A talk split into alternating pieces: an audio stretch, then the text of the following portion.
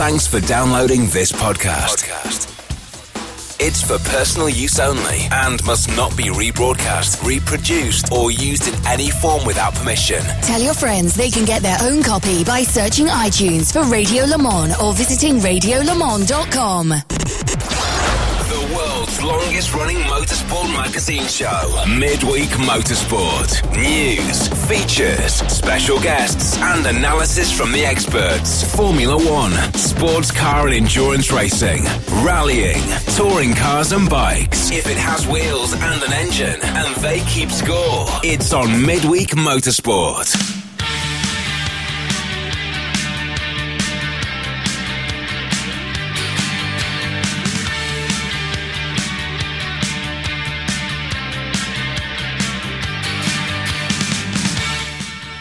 Hello, everybody, and welcome along to Midweek Motorsport. It's just after 8 o'clock in the UK. Series 10, Episode 8. It's the 25th of February. I'm John Hindhaugh, uh, up in central England, and uh, up in London is our executive producer, Tim Gray. Good evening, Tim. Good evening, John. Tim, you are looking you look very well. You're looking a bit brown tonight. Thank you. Where have you been?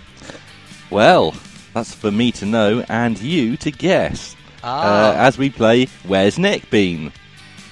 except it's where's Is Tim Where's been? Tim Been? So, clue number one Yep. the Cabana Boys looked nothing like Johnny Palmer. Okay.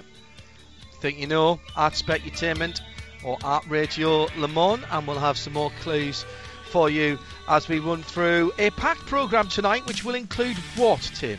I've just realised that um, at the start of uh, this show, um, our new uh, man, Mark, um, actually does tell us everything that's in the show. Uh, So, news, features, special guests, um, sports cars, Formula One, bikes, rallying, NASCAR, um, And other stuff. and other stuff, yes. And if it's got wheels and an engine, Yeah. it's an addition now, and they keep score. Shall we? Uh, shall we crack on with a bit of news then? Uh, we can do. Uh, do you want to introduce the man sitting next to you first? On my right, Nick Damon. Good evening, John. Good evening, Tim. Good evening, everyone. Nick is doing his impression of everybody's favourite history professor at the moment. with 1941. facial hair and um, Has he A got a s- a s- tweed jacket with arm patches? that. No, he, he's got a fleecy sort of hoodie I- thing on. I can't stretch that yet. I'm, I'm, I need much more investment in my clothing to have a tweed jacket. I do, I do, do I would quite like a tweed jacket, if I'm honest. You are a little bit, uh, I'd say maybe 10 years too young to pull it off. Do you know what? That's so sweet, Tim. That's the loveliest thing you've ever said, genuinely. Because you have to be well over 60 to be a history teacher. All right, calm down. Uh, hello to Alexander Orkin, who's tweeted at Specutainment. Fish and chips from my mum this evening, he says. Listening while digging the garden, says Kedra Murray. A race cars and spring, they kind of go together. It's spring where you are, Kedra? You're doing well. Hello to Shay Adam, reminding everyone that Midweek Motorsport sport is turning, uh, uh, starting now. Uh, Sean Hines, hello to you. And Right Turn Lover and Sam Pierce uh, asking whether tonight's show will start with a 10 minute in depth news in Spanish like the Belgian rally and did on Saturday. Did you like Martin and I speaking in Spanish? Uh, if you don't want to tweet, then go to radiolemans.com, head for the forum and the Midweek Motorsport Listeners Collective. Hello to Stu G and to Turbo Womble, who's back with us again tonight, listening live again. Turbo, good to have your company again this evening as uh, Tim is about to shuffle the papers and get us cracking with some news. Noticias en español. Ole. Por Midweek Motorsport. Yeah, still like the Bono original. Estente. Bono estente. Uh, so we are starting with some news in Spanish then. As promised. hmm El piloto español de la escudería McLaren Fernando Alonso fue trasladado al hospital tras sufrir un aparatoso accidente el domingo en el circuito de Montmeló cerca de Barcelona, donde estaba participando de las jornadas de pruebas de la Fórmula 1. Did Ah. you get that? Yeah, and basically, it's uh, my, my, my Spanish has improved. Yeah. Uh, Fernando Alonso um, had to go to hospital with a bad case of the wind. Yes, and uh, I, uh, it, and I I think it's all about him growing his beard as well. Well, I think what's happened is, and I found this from my own beard growth, and I know you're having a go as well at the moment, John. I'm not sure whether it's a attempt to grow a beard, I just haven't shaved for 25 minutes. um, but uh, you do have different. There's, there's, different aerodynamics once you've got a beard. You know, you've got you, you, you find yourself a you find yourself stroking it contemplatively a lot, but more Yes. importantly, it, it keeps your chin warmer. But of course, in a gust, it'll share your head across. Yes, uh, uh, like a panda. Exactly. Alpandro, as uh, you heard there. Pandas are very, very uh, wind gust susceptible. As is find. bamboo, Yeah. especially old bamboo. Um, and number 54. uh, moving on with this story.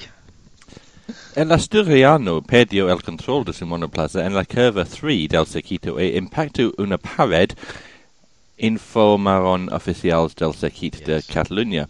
Los comisarios estuvieron más de una hora reparando los defectos que generó el accidente. Well, interesting. that, 'cause interesting, isn't well, it? It's, it's combined a, a couple of news stories. They mentioned the last Veyron being sold, Yes. and of course it's also the anniversary of the last Spanish attempted coup with General Accidente in charge of it, um, which which failed really quite badly. So they've obviously decided to roll in the fact that Fernando's had this wind incident with some some, some local current affairs. So it's, it's, obviously this is moving on to something. Perhaps sure this this must be the running order for the Spanish version of the One Show. Uh, do you think so? Is, was that that coup with General Accidente was what, was the was there no insurance to, to see that that went on properly? Right? Yeah. Yeah. Okay. Moving on. Al menos un testigo Careful. presencial Mm-hmm. apuntó a que Alonso deslizó a velocidad reducida antes de chocar contra el muro y luego tardó en reaccionar a los estímulos del equipo médico que se desplazó al lugar del impacto. Well, Well, well, yeah, Luger obviously is, a, is an old German pistol. And you're World dead War off II. the impact. Yes, that tends to happen. Yeah. I think what they're saying is that the, the cause of the accident was something to do with um, Fernando eating chocolat. Um, or perhaps he was watching chocolat. Now, I think it's one of these That's things. a very weird film. well, I think I, I know if you know that the the, the, modern Land Rovers um, they have those sort of um, screens where if you're on the passenger seat you can watch the film, but if you're the driver you just get the sat nav. Oh yeah, I Jackie think was the same. Yeah. And we've heard that possibly the cause of Fernando's accident may be an electrical malfunction. I think what's happened is that rather than having the circuit map on his, his little dashboard, suddenly he got Chocolat, the, uh, The uh. Juliette Binoche movie. Yeah. Uh, oh, or Juliette Brioche, as she should have been. Hey. um, and I think he was distracted by the interesting retelling of a uh, whimsical uh, French fancy, and that's why Kate crashed. Uh, you mean his his attenzione was Deficito? The Cito, and because of the Chocolat. Ah, okay. Well, that seems that seems reasonable. Uh, is that it then, Tim? Yes, you might as well make that it. Okay. oh, you are in a good mood oh dear. tonight. So we're talking about Fernando Alonso's accident, which didn't happen. The accident well- and happened. caused by wind. it was caused by the wind. That's right. Now, can I just point out that, that Honda historically, and I'm not saying uh, let's let's talk about Honda historically, and that doesn't mean anything can happen today. But normally, after a Honda engine blew up in spectacular fi- uh, problems, it was always a hydraulic issue. Oh, an So- electrical issue. They haven't got the greatest sort of reputation for actually coming clean with technical issues, but. Um, it's it obviously it was, it was a serious knock because he was in hospital for three days. He's he's he's picked up a sideways impact. He's um uh picked up a nasty concussion. He's not driving in the next test, which starts tomorrow. It's got to Kevin Magnussen. Um, and job they've got a decent uh, Mhm. test driver Mm. then. and there's worries that he might not be fit enough for first race. Australia, which is still three weeks away in eight nine days. He should be okay, but it depends because concussion's a funny thing. A couple of things on this. Uh, the car didn't look overly badly damaged.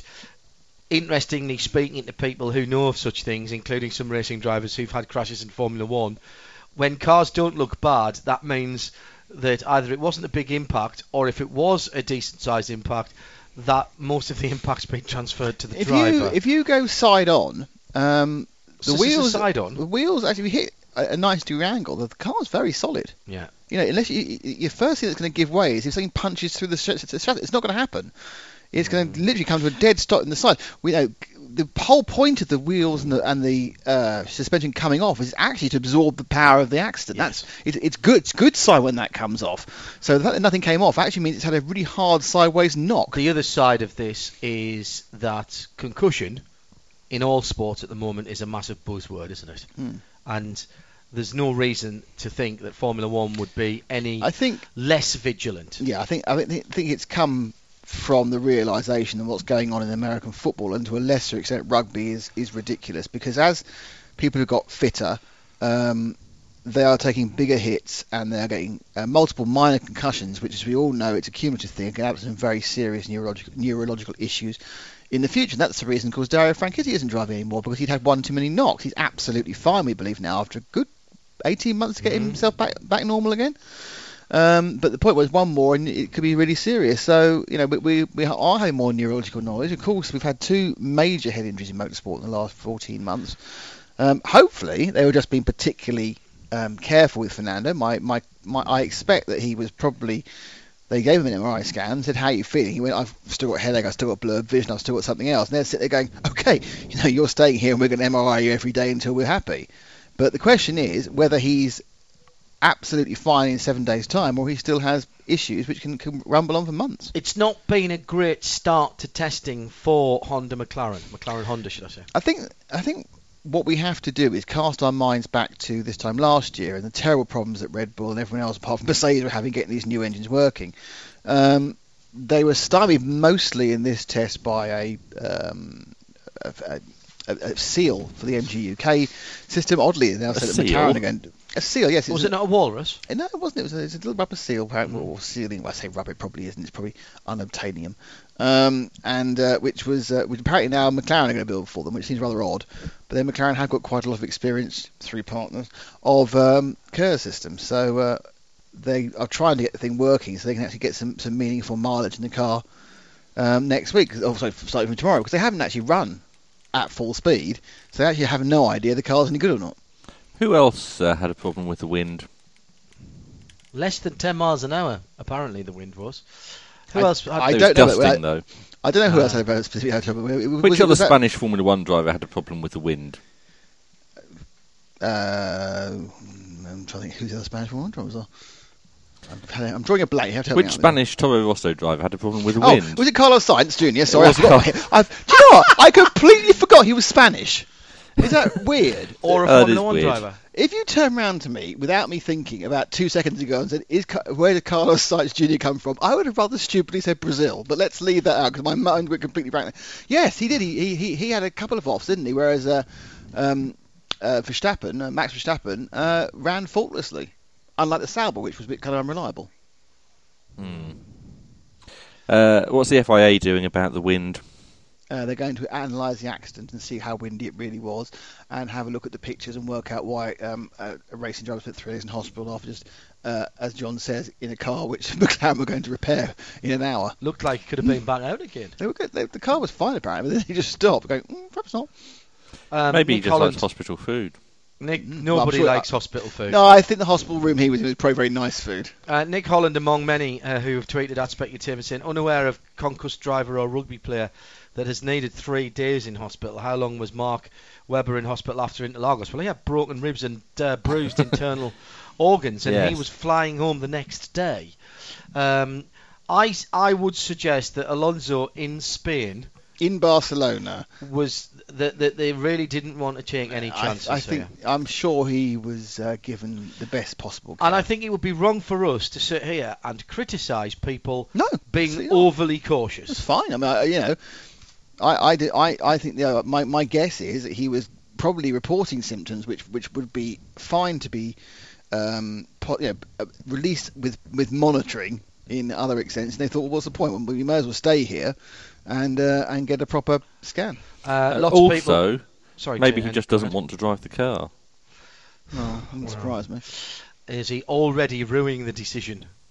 I don't know. I mean, the, the new Ferrari obviously looks pretty good. I mean, you know, the the one thing we learned from testing is that the Mercedes is still lethally fast, way quicker than anything else. Mm. And they haven't even tried yet. The um, the uh, Twitterage is going uh, well tonight at Specutainment at RC Racing Is that the collective noun for it? Twitterage. Isn't it a nest of twittering or something? Probably, almost certainly.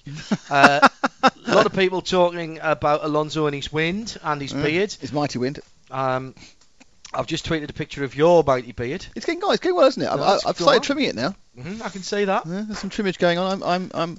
You're looking fairly Scandinavian at the moment. Do you think Have you been watching Fortitude? Oh, you could get a job in What I need to get is some nice rimless glasses, and then become, a- then become a Scandinavian architect, and, and, and I get a free Volvo, Yeah, and uh, all the flat pack furniture that you can uh, that you is- can throw in the back. which is none. Oh. I don't like flat pack furniture. I spent many a, many an hour in my in my youth. No, people, uh, build it for myself or come ready assemble. I'm not so interested in flat packing. Uh, Alfred Wallace has just tweeted a picture of what looks to be the best beard ever, and of course, um, look, I do- Have you seen this? It's Brian Blessed. Brian, Is that- is that what you're That's a aiming f- for? I can't grow that. I, I have had a case of. I was in Covent Garden on Friday and had a, and there was a, there was a kind of collection of proper hipsters there, and I had severe beard envy for a while. Um, I a thought you of were going to say that someone mistook you for Brian Blessed. Not, well, I wish. Gordon's alive. Um, and a lot of people talking about Marino Franchitti and when he's going to be back in an LMP uh, seat. Uh, the man who won Sebring, of course, last So couple that's of a years. massive, uh, massively connected to what we're already talking about. No, no, I'm just going through what's happening on Twitterage. I said there's a lot of people getting Twittery. tw- twittering. Twittery A and lot of people saying that they've just got back home, and of course what they're eating tonight. Yes. It was uh, chili con carne uh, and uh, nice. garlic bread tonight. Roast half shoulder of lamb. Oh, nice. Oh God, dear. Very nice. Um, on the Midweek Motorsport Listeners Collective, the uh, the forum at RadioLeMans.com, Right Turn Lover says, in a surprise development, an F1 test driver actually tests a physically current F1 car, and even for the team he's signed to test for. Well, interestingly, of course, he was told he wasn't going to do any testing this year. And that was um, Kevin Magnussen because um, he wasn't going to get to do the test because the young person's test were going to be done by Stoffel Vandoorne and the other bloke whose name I've forgotten. Um, and he wasn't going to get. Thank you very much. And he wasn't going to be allowed to do any, and uh, he was going to just do test, um, you know, simulator driving. And he just, we get paid a lot of money for it, so it's not too bad. As he waited a year for someone to get sulky. Uh, AV Geek says, can't blame the hospital for being cautious with Alonso. Can you imagine the trouble that uh, would have happened if he'd been allowed back in the car, then had complications or further issues? Concussion has to be treated, sorry, concussion has been treated far too trivially by sport authorities for many years, so it's reassuring to hear the motorsport community being Hear, highly responsible. I Hear, don't disagree with that at all. I, I, I absolutely don't. And I, um, you, uh, there's no such thing as a standard concussion. Everybody reacts differently. Um, and indeed, Nicole Retus just said, um, n- not fair by fans to compare one concussion to another in terms of recovery time. We still know very little about brain injuries. So there we go. That's we wish Fernando I hope I the I best. Genuinely hope he's. He's if not. you listen carefully, you can hear his beard growing. Stop it. You can. Stop giving me beard envy. Uh, so moving on. Staying Uh, with Formula One. Staying with Formula One and staying with the test in Barcelona, and uh, Mhm. more evidence that uh, Max Verstappen's far too young to be a Formula One driver. He just can't uh, can't cut it as a driver. He's way off the pace, and he's making loads of mistakes. That's- Except except he's not, and he isn't. No, no. No, he's driving round and round and round. Um, he's doing a very, very solid piece of work. But you know, the test is. Let's be honest. I don't think either Taki Inoue or Yuji Ide would have crashed into many people during test days. That was Susie Stoddart and uh, sorry, Susie Wolff and um, Philippe, Felipe Nasr who managed to do that. But it's it's more it's different in the race. It's testing. Mm. Just testing. But It's not the race. you can do 100 and something laps of um, Barcelona in a day and not make any mistakes and be competitive, You're a better man than I am, my son. well, I could do about three, uh, three, two laps for me net collapsed, probably. The- who who um who did uh, make uh, mistakes? Uh, Well, uh, Susie Wolff and testing. Felipe, Felipe Nasr hit each other and then blamed they each other. did not. Yeah. Yes, well, Uh, one hit the other. They didn't hit each other. One hit the other. but they wouldn't. They couldn't admit who was in fault, obviously. No. Though it did appear that it was Mr. Nasr rather than Ms. Wolff. I'm sure that the FIA will seize that CCTV footage as well. Um, and uh, Carlos Sainz had some problems, Yes. and uh, Sebastian Vettel fell off on his first lap. Yep, Did he? Yes, yeah. he said I was still asleep, which is quite sweet. Mm. And Nico Rosberg Did he have a crash? on his outlap. Oh, right. I didn't didn't read that one. What? Sorry, But then are he they had- all a bit again, he he after Christmas? But Day? don't forget, we had Mercedes. Mercedes managed to have um, Lewis in the car. Then he was sick on the first day, and so they said, um, "Nico, do you want to run?" And Nico's got a bit of a stiff neck, and so they had Pascal Wehrlein in the car, who just got out the Force India, which he was testing for a bit of cashback. Um, and then um, Rosberg couldn't do a whole day. I think the second or the third day, again, his neck was a bit stiff. Um, and then he announced his wife's pregnant, so I don't know if there's any linkage between those two things. But you know, Can we move on quickly, please?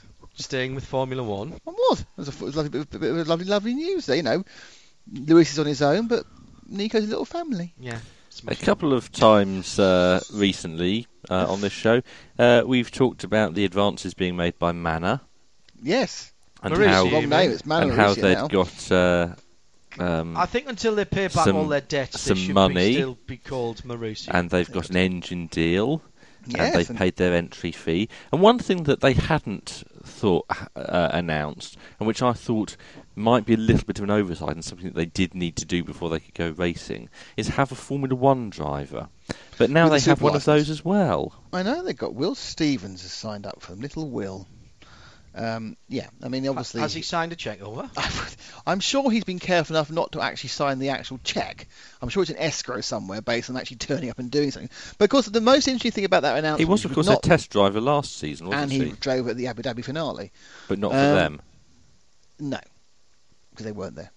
But he drove for um, uh, Caterham. Caterham. So he's got, and he's, therefore he's got a super license. But the interesting thing about it is that they've suddenly turned round and said they're going to be at Melbourne with their car compri- um, conforming to the rules. Mm. So they've built a new nose. They they have to build a new nose. They've got to crash test it. They've got to do a couple other bits and bobs. Um, and then they're going to run around in a ropey old Ferrari engine with the car that's going to be hopelessly out of pace and the Please, word sir. 107% come to mind. Please, But sir, it doesn't sir. have to be fast. It just has to be reliable. Because having a fast car isn't necessarily going to score them a point. Having a reliable car They're not going to get in the quite race. possibly will. They won't get in the race, Tim. Of course they will. What? do you- No. Have you not seen how much faster the cars are this year than last year? Yes, It's three seconds a lap quicker. they'll say that there are um, extenuating majeure. circumstances, Yeah. force majeure, and uh, the FIA will ask all the teams, uh, and uh, no one's going to object because Uh, except Force India. Well, you see, the thing is, there's only 10 teams, so everyone gets money. This year, Hmm. there's no need to object to them because there's only 10 teams, they're going to come last. They're so unobjectionable, are they? next year, when Has turn up, you, you think, oh, 11 teams, no, only 10 of us get money at the end of the year, so you go, mm, perhaps not. But this year, no, we're all getting cash, doesn't matter. And in many ways, having a really, really bad team at the back takes the focus of the next worst team. That's which true. is Force India, Shh. or possibly McLaren, but probably I don't Force think it is. India. I don't think it is Force Sauber. India because Force India have got a very good engine. Yes, unfortunately the car is terrible. We don't know. It hasn't run. Doesn't run till Friday. Mm. Hmm. And that's because it's so good that they they've decided not to run We it all because know it's why so the- good. They, they decided not to run it because they hadn't paid the bills. When, until they paid the bills, they couldn't get the bits for this last week. Now they got the bits. They've built it.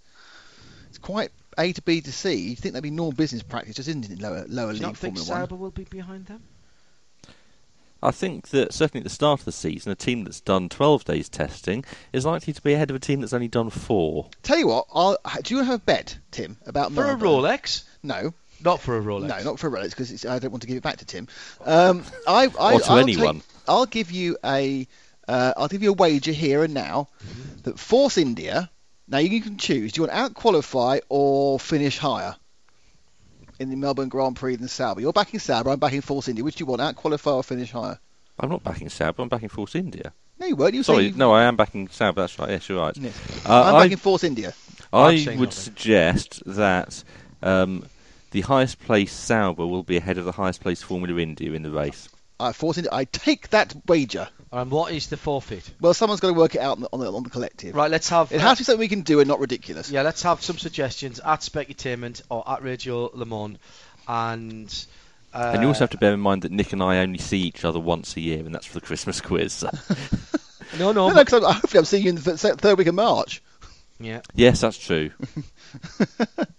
That's only going to be very brief, but at least Yes. we'll have something to film. Uh, Oh, Whatever yes, we're having to point. do. Have a camera. Good point. Yes, excellent stuff. And uh, thanks to Nick, by the way, for his, uh, his uh, sterling efforts on getting the uh, hashtag IHG Racing video up on the front page of the uh, of the website. Thank you to that, and a lot of people have been enjoying that. Uh, there'll be more of those little uh, gems to come, and some more IHG content to talk about later on tonight as well. Any more Formula One news, uh, Tim? Um, not Yes, really. No. Dan Hounsell. There is okay. some for Formula One news, but it's very loosely Formula One. All and, right. Okay. uh, well, let's leave it- that to one it- side because we've got a lot. I want to do a couple. I want to be very interactive tonight because we. It looks like we've got a big audience, and also lots of people are um, are tweeting in. Miles Cook says the loser of the bet gets the second manor drive when they eventually get going. I don't think we can afford it. Uh, the beards that's feared, uh, Nick Damon. Um, Dan Hounsell says, will we see a consideration of a rule change due to Miss Wolff's complaining about super license requirements? No. What's this story then? Um, Susie Wolff, after her um, relatively successful day trotting around the Williams, and she wasn't very quick, but you, again, you can't tell. She could be, don't know what they were doing. Yeah. Uh, but she did a number of laps. She had a problem with Felipe Nasr hit her, or vice versa. And then she came out with. A th- uh, she's obviously worked out the fact that if there is a problem with one of the two race drivers, she can't take part because she hasn't got a super license and has no so you can test element. without a super license. Yes, of course you can. How else did you get a super license?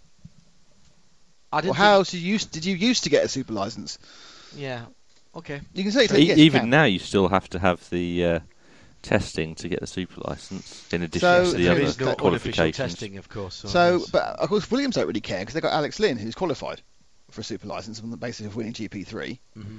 Um, so it's just Susie going, hang on, I haven't got a super license and I can't get one. I'll never get one. Um, so I'm going to have to um, uh, lean on Mr. Force Majeure again. Mhm. Okay. And of course, you do realise if they asked, the FA would fall over themselves, of course, because they'd love to have a, a, a, a, A female. female racing driver, and there's no reason why she shouldn't be in it.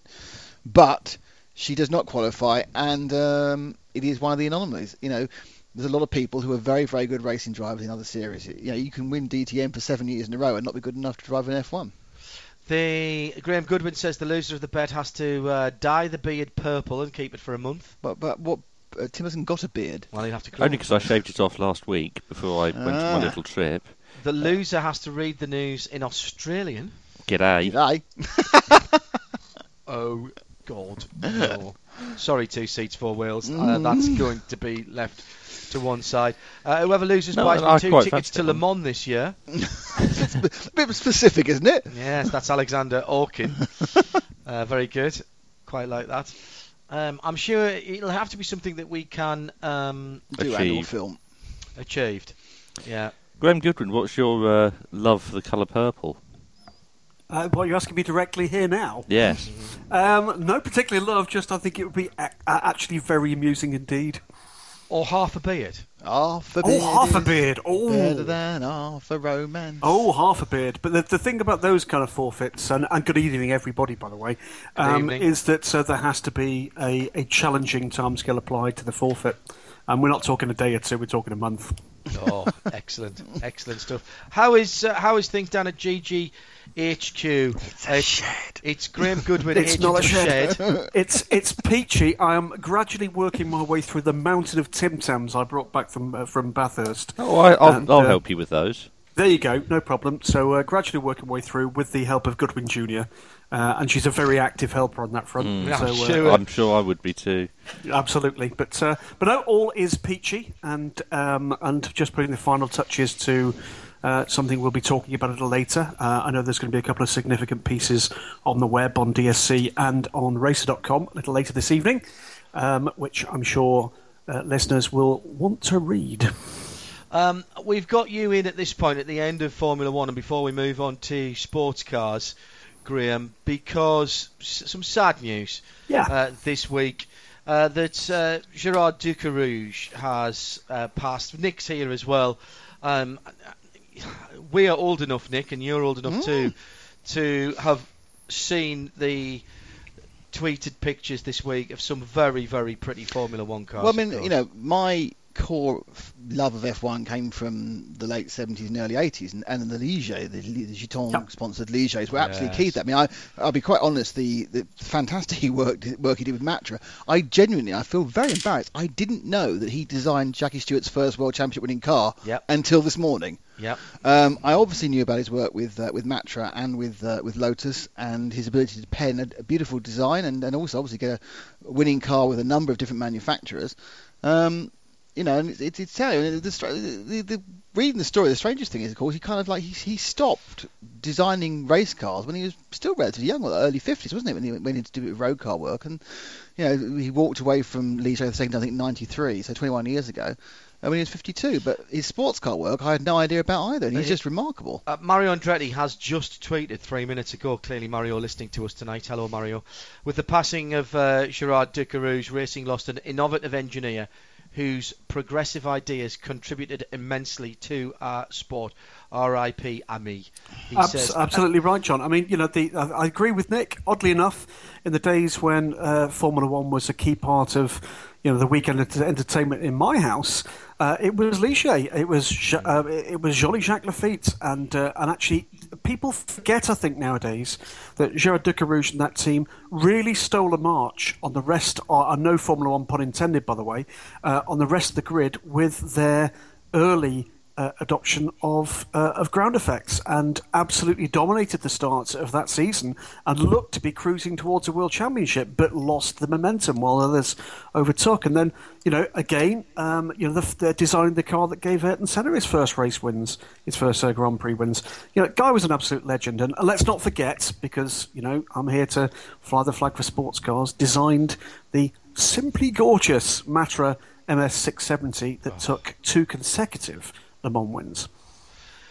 And the sports car part of his career shouldn't be underestimated, Graham, because that was a time when sports cars were changing, and particularly the prototype end, the sharp end of the field in sports cars, they were changing uh, with, you know, abs- almost week by week. It was a time of real uh, innovation, to use Mario's words. People were starting to get their heads around aerodynamics, and, and Gerard Ducarouge's work in Formula One was he was one of the first guys who sort of came across from Formula One and began to refine those aerodynamic concepts for cars that were going to go faster than anywhere else that a motor racing car would other than other than Indianapolis, that being at Le Mans. Uh, yeah, and let's not forget either, he designed an Indy car too. It just didn't race. It was Lotus's stillborn car. I'm delighted to Yes. see Declan Brennan actually grabbing a picture and popping on the uh, Midweek Motorsport Listeners Collective of that absolutely gorgeous Lotus Indy car, stillborn Lotus Indy car. But, you know, he was a designer with race winning form and not necessarily in the fashionable teams. And that's no, there was, you know, maybe a little less difficult back in the day than it is nowadays. But don't underestimate the fact that, you know, a Ligier at the time was not necessarily the thing to have. A Lotus most certainly wasn't the thing to have at that stage. And there's a man whose genius, and let's let's call it what it was, genius, um, put those teams back where they belonged. The other one I'd like listeners not to forget that Ducarouge was behind, and Gerard Ducarouge was behind, is the totally and utterly bonkers Renault Espace F1.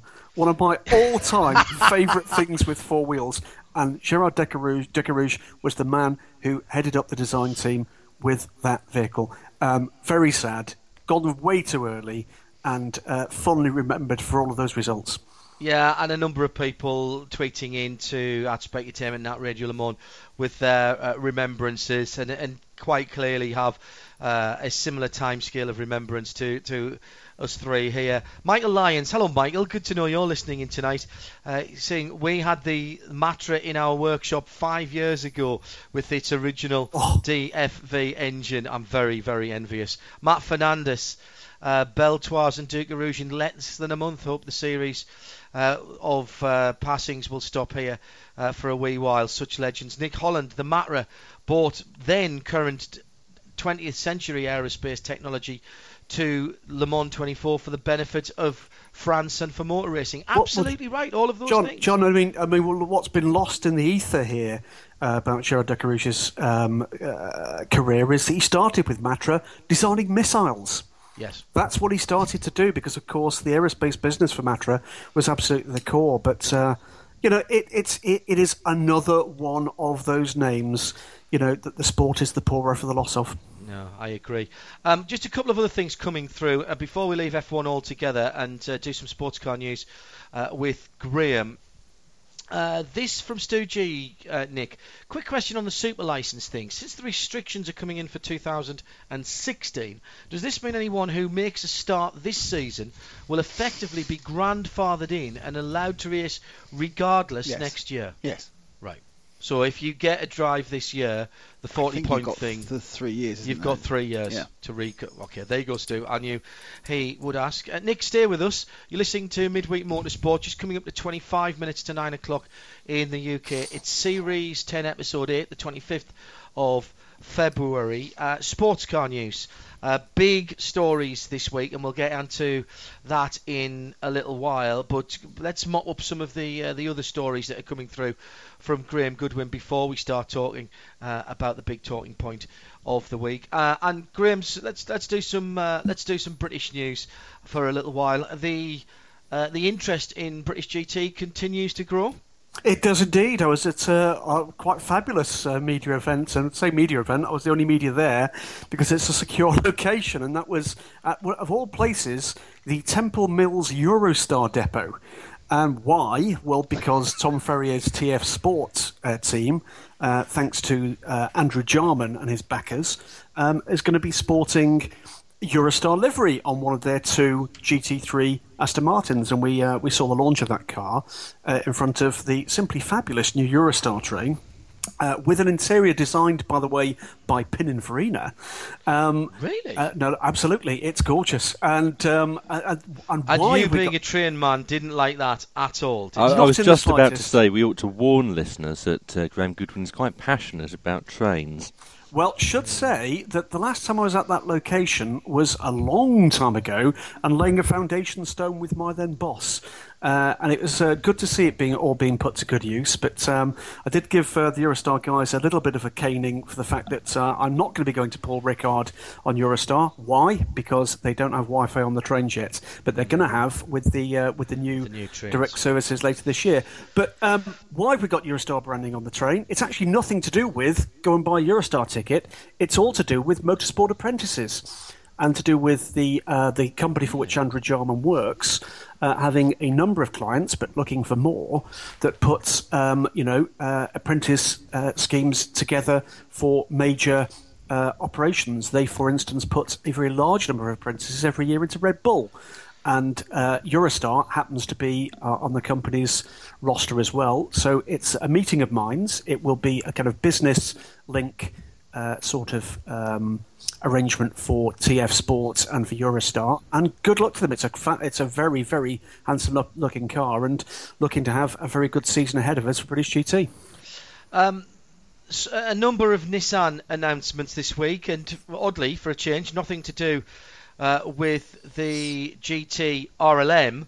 Uh, more about GT3 racing, Graham. Yeah, I think Darren Cox's birthday today, isn't it? Has got his It feet is. up, uh, feet up tonight. So uh, happy birthday, DC. Hi, DC. But uh, but no, this the the uh, the flurry of announcements we've seen are principally to do with not just some of the national uh, parts of the uh, the Nissan empire in Germany and in North America, but also some very hard work by those good people at JRM Group who actually build uh, the European and North American um, versions of the of the GT3 Nissan GTR. Uh, what have we got? Well, I think actually it's now three announcements this week Yeah. um, for new programs. The first of which is a two-car effort for uh, the Pirelli World Challenge. Uh, this is the, the effort that initially looked to be going in the, the direction of Andretti, uh, but actually now has gone to always evolving racing.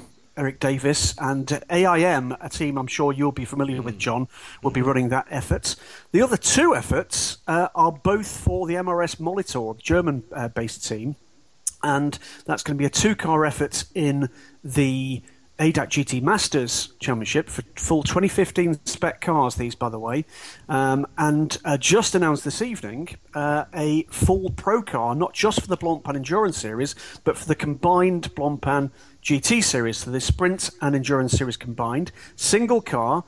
three drivers, two names so far, one of whom is JRM's factory driver, one Mr. Craig Dolby, and the other one, uh, another man that uh, you guys have been following on Midweek Motorsport for some time, Sean Walkinshaw in his first full season of GT racing. So good news, good work being uh, being done there by the guys down in Daventry, and uh, I think we, we potentially might just be seeing uh, a Nissan program breaking through this year. Yeah, absolutely. Uh, and the ADAC GT Masters is a very, very interesting series actually uh, this year. Uh, with that Nissan, I'll be interested to see how how that goes, along with their blank Blancpain, their blank Blancpain running as well. The MRS GT guys looking busy there, as Graham mentioned. Uh, Nick Tandy's got a drive. Oh yeah, that Nick Tandy. He's got more than one drive. For my uh, memory, I think it's three now. He's got a full season of GT racing.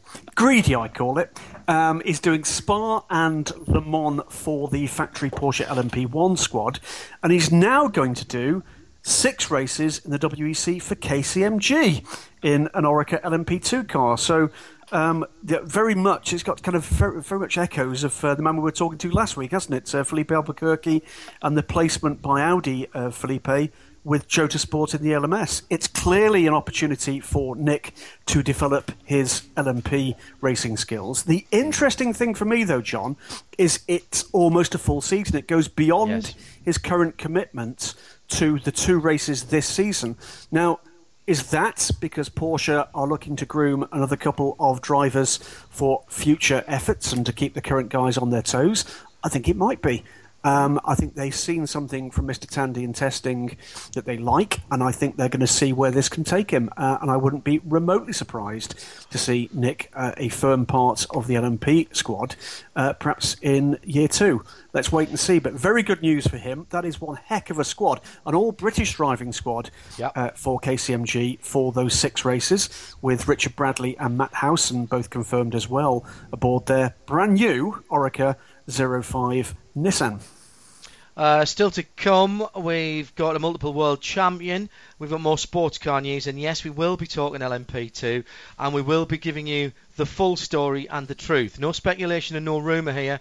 Uh, we have the full story in its entirety uh, here on Midweek Motorsport. Before that, uh, Graham, just uh, in this little tranche of news, uh, the Aston Martin LMP1 is going back to Le Mans this year. Yay! Yeah, oh, we like that, don't we? One of my favourite uh, uh, favourite sounds at Le Mans over the last decade is the shocking sound of an Aston Martin V12 firing up beneath my kind of uh, placement in the press centre. We, we, we, thought we'd never hear that again, but uh, with the Aston Martin Festival uh, at Le Mans as part of the uh, the the support race program again this year, um, we're going to be treated not just to the GT1, GTE, GT2, GT3, GT4 uh, Aston Martins, but also at least one example of the LMP1, and it's going to be the Lola Aston Martin, known as the DBR12, um, a massive fan favourite that car, and uh, I think that one's going to have everybody running for the windows or running for the spectator bankings.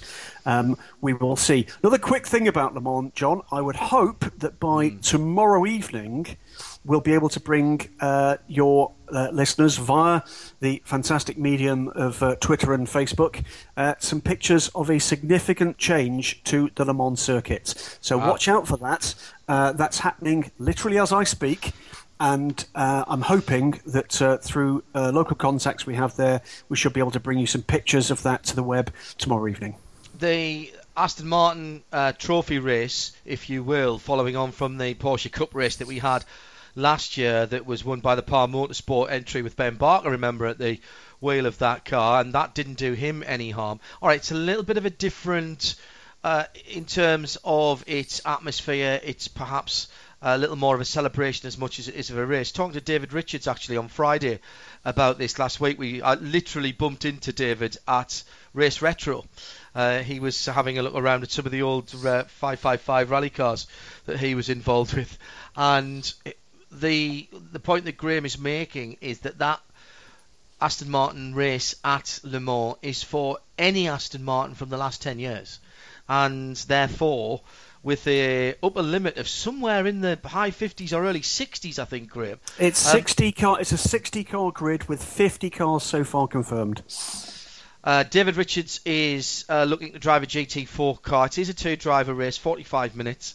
And if there's anybody out there with a GT4 or GT3 who wants an extra driver, I will be there and available.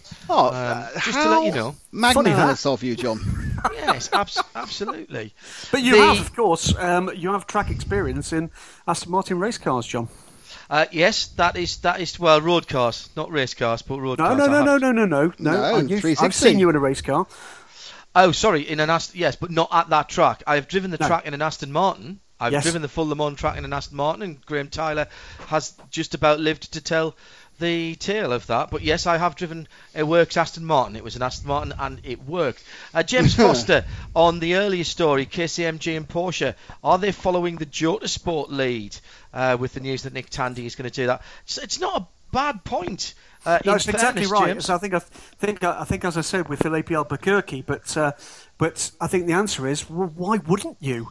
It's actually a very efficient way of getting somebody that's had limited um, LMP experience some proper track time. And, and let, I mean, we heard from Filipe. Was it last week? Uh, we heard from Yeah. Filipe, and he was talking about this year being able to do two stints. That's in the LMS. Well, of course, in the WEC, you can do rather more. So that by the time we get to Le Mans, you'll have had the experience with the car at uh, at Silverstone. But the interesting thing for me is that that program carries on beyond Le Mans. That I think is a very significant uh, a significant development for Nick Tandy. Uh, you're listening to Midweek Motorsport. It's just after a quarter to nine, 15 minutes before nine o'clock in the UK. It's uh, Nick Damon and uh, John Hindhaugh uh, in the studio here at Hindhaugh Towers, uh, up in London. Our executive producer is Tim Greer, and uh, from GGHQ, an agent of Shed, it is of course the uh, editor of DailySportsCar.com, uh, which is. Graham Goodwin with us. We'll answer some more of your questions uh, in a moment. The LMP2 story coming up. Uh, the facts, no speculation, uh, no emotion, just the facts coming up uh, in a wee while. Marshall Pruett in a second. Hours as well. It is very much Dragnet. Uh, but now uh, a, a little bit of a, an aside. Still a bit of sports car news coming up, and something that previews a new program that you'll be able to hear next week after midweek motorsport. It's Andy Priaulx's 2015 Racing Diary, brought to you by IHG Racing and IHG Rewards. It's not just hotels. Andy, uh, as you probably know, is running three different BMWs in three different championships this year, and we're going to be following him pretty much every step of the way in British touring cars, in ELMS, and in the Tudor United Sports Car Championship. So, as a preview to the first programme, which, as I say, is next week, uh, we caught up with Andy earlier on today, actually, over at iZone at Silverstone. And the first thing I asked Andy was just uh, how he was looking forward to doing this very, very busy 2015 programme. I'm living the dream, first of all, you know, to have so many different programs, to have European Le Mans Series, to have Tudor United Sports Car, and also British Touring Car. So I'm sort of coming back to my roots for British Touring Car, which is really a really nice program with Dick Bennetts and West Surrey Racing. Uh, European Le Mans Series is a works program uh, with BMW Motorsport. And of course, the Turner Boys. So I've got a fantastic uh, year ahead, and I, I want to be busy. I want to be racing. I love jumping in and out of different vehicles. I think it keeps you sharp. As long as you're not doing too much and you're absolutely exhausted, I think it's a, a really good way to stay sharp and stay uh, stay focused. 13th year of being involved with BMW. Well done on getting that together. And we have to say that partially is down to the fact that I think uniquely, despite the fact you're in three different cars and three different disciplines, you've got the same sponsor right across all three programs. Absolutely. I've, I'm very fortunate. This is my 13th year with BMW as a works factory driver, which is something I'm very proud of. That's not easy to maintain a, a works contract, you know, at that level. So that's wonderful, my relationship's very strong with BMW. But also, uh, thanks to IHG Rewards Club for, for staying with me. I mean, they join me in my early years of World Touring Car. In fact, the first year that I won, sorry, the third year I won the World Touring Car Championship, they, they were with me as a title sponsor. And we've been through World Touring Car, we've been through ILMS, we've been through, um, uh, yeah, we've been through DTM together, and here we are now having three wonderful programs, and, and I must say that. that uh, IHG Rewards Club have made it possible for me to be racing in America this year and in British touring cars. So I'm very fortunate and very grateful to them for, for, for supporting me in this way. A slightly new way of them being represented using the rewards club. It's more than just hotel nights, it's more than just points. We've been looking at some of the ways that people can redeem these things and giving away big chunks of, of, of points on the on the radio as well. We've seen some of the individual brands, the Crowne Plazas, the Intercontinental on your cars in the past, but we're kind of pulling all that together now with this IHG Rewards Club sponsorship. IHG Rewards Club is a fantastic loyalty program, and um, you know, the more you stay, the more you get, really, and you get points, and you and you get well, very well looked after. And uh, I think um, what people don't realise is the is the brand and you know and how big it is. I mean, IHG is Holiday Inn, it's Crowne Plaza, it's Intercontinental. Mm. There's so many choices and options to stay in great hotels all over the world. I'm very fortunate to to be able to have that choice, and uh, I've enjoyed my relationship with them very much. The three programs that you have are very different this year. Um, different parts of the world, um, different cars actually as well, and, and we perhaps should touch on that. The European Le Mans Series, for example, is the first time we're going to see the Z4 GTE car in Europe being competed. It's always been in the States before now. That's right. To to be uh, GTE specification and um, to be racing with the ACO, I think that really proves to to the ACO that BMW is serious about mm. the, the, future here. And uh, of course, we're all developing the, and working very hard on the M6, the new M6, and that's GT3 car. But I would love to see that as a GTE or a mm. GTLM. Um, so I think you know BMW really wanted to uh, to show their um, uh, let's say their, their seriousness about you know yeah, bringing their intent. Their intent. Yeah. That's the word I'm looking for. About coming back to uh, back to Europe with a GT car. This is a pretty much a works program, and um, we we're really looking forward to the European Le Mans series, and hopefully we've got a chance to be very competitive there. In the states, you're back with the Turner guys again. Uh, that's in a very different specification car. Yeah, I mean that's my first Daytona was my first time in a GTD car, hmm. actually. Mm. I'm told they're very, very difficult to drive because they don't have the driver aids of a GT3 car. They're pretty slippery through the air, so top speed is, yeah. is pretty impressive. Yeah, although we were really struggling in Daytona, unfortunately. But um, the car actually fundamentally is a great, really nicely balanced car. Uh, of course, you don't have traction control, mm-hmm. um, and most GT3, all GT3 cars have ABS. You don't have ABS. You've got quite a, a low grip scenario mm-hmm. tyre wise. It's the same for everybody. So um, the tyre is very reliable, but it's low grip. And um, yeah, you've really got to drive the car. You know, it's all about driving the car in a balanced way, you can't afford to lock the tyres, you've got traction issues, you've got tyre degradation issues. I actually quite like it. It's a really nicely uh, set up little formula, the GTD mm. class, actually, and it's very, very competitive. So um, I really enjoyed Daytona. It was just a shame that we didn't have the top speed to compete with um, the other manufacturers that weekend. Well, both of the uh, formula that we've talked about are endurance based formula. You spend quite a bit of time in the car, up to 24 hours uh, of racing, obviously not on your own, uh, as far as the Tudor United Sports Car Championship is concerned. Add to that a third different version of the car still a BMW, a very different car indeed, and races that are crash bang wallop all over in, in 20 minutes. In fact, probably for a whole British Touring Car Championship weekend, you don't spend as much time in the car from start to finish as you do doing a couple or three stints in one of the endurance periods. Yeah, it's a very different approach. You know, I've got I've got cars like the uh, you know the Z4 GTE with high downforce and uh, high grip and then, of course, you've got the GTD car, a little bit less downforce, but still lots of power, low grip. And then you've got the touring car, no grip and no power. so um, it's uh, it's transi- and, and, front wheel drive as well. Is uh, it? No, no, no I'm, I'm, I'm, rear wheel drive actually. Okay. Yeah, but um, transitioning is going to be. I think it's it's always more difficult. I know it's more difficult coming from a high grip to a low grip scenario, yeah. but going from the touring car to the GTD or GTLM should be um, you know, much easier. GTE, sorry. So, um, so not easier, but but but but more natural. Yes. Um, so yeah, going into a very intense 20 minute race where you really have to be very extremely instinctive. Um, It's 180 degrees different, yeah. isn't it? We talk in endurance racing patience. You've Yeah. got to have patience. You let the you let the racing develop. You haven't got time. You haven't got time to wait two corners. Then mind two laps. it's a very different approach. But I will say that, to be honest, the um, you know the last few years, I've especially last year, I've really focused on being a GT driver, and the racing is intense. Yeah. From start to finish of the stint, especially in America with the yellows and the way that the uh, full course yellows work, and it's always bunching you up, and it's a real tough stint. It's always a tough stint. Um, but definitely in touring car racing, you have to be a bit more ambitious because in GT racing, you're always thinking about finishing the stint, passing the car over to the teammate, being there at the end, and it's the last half an hour that wins you races.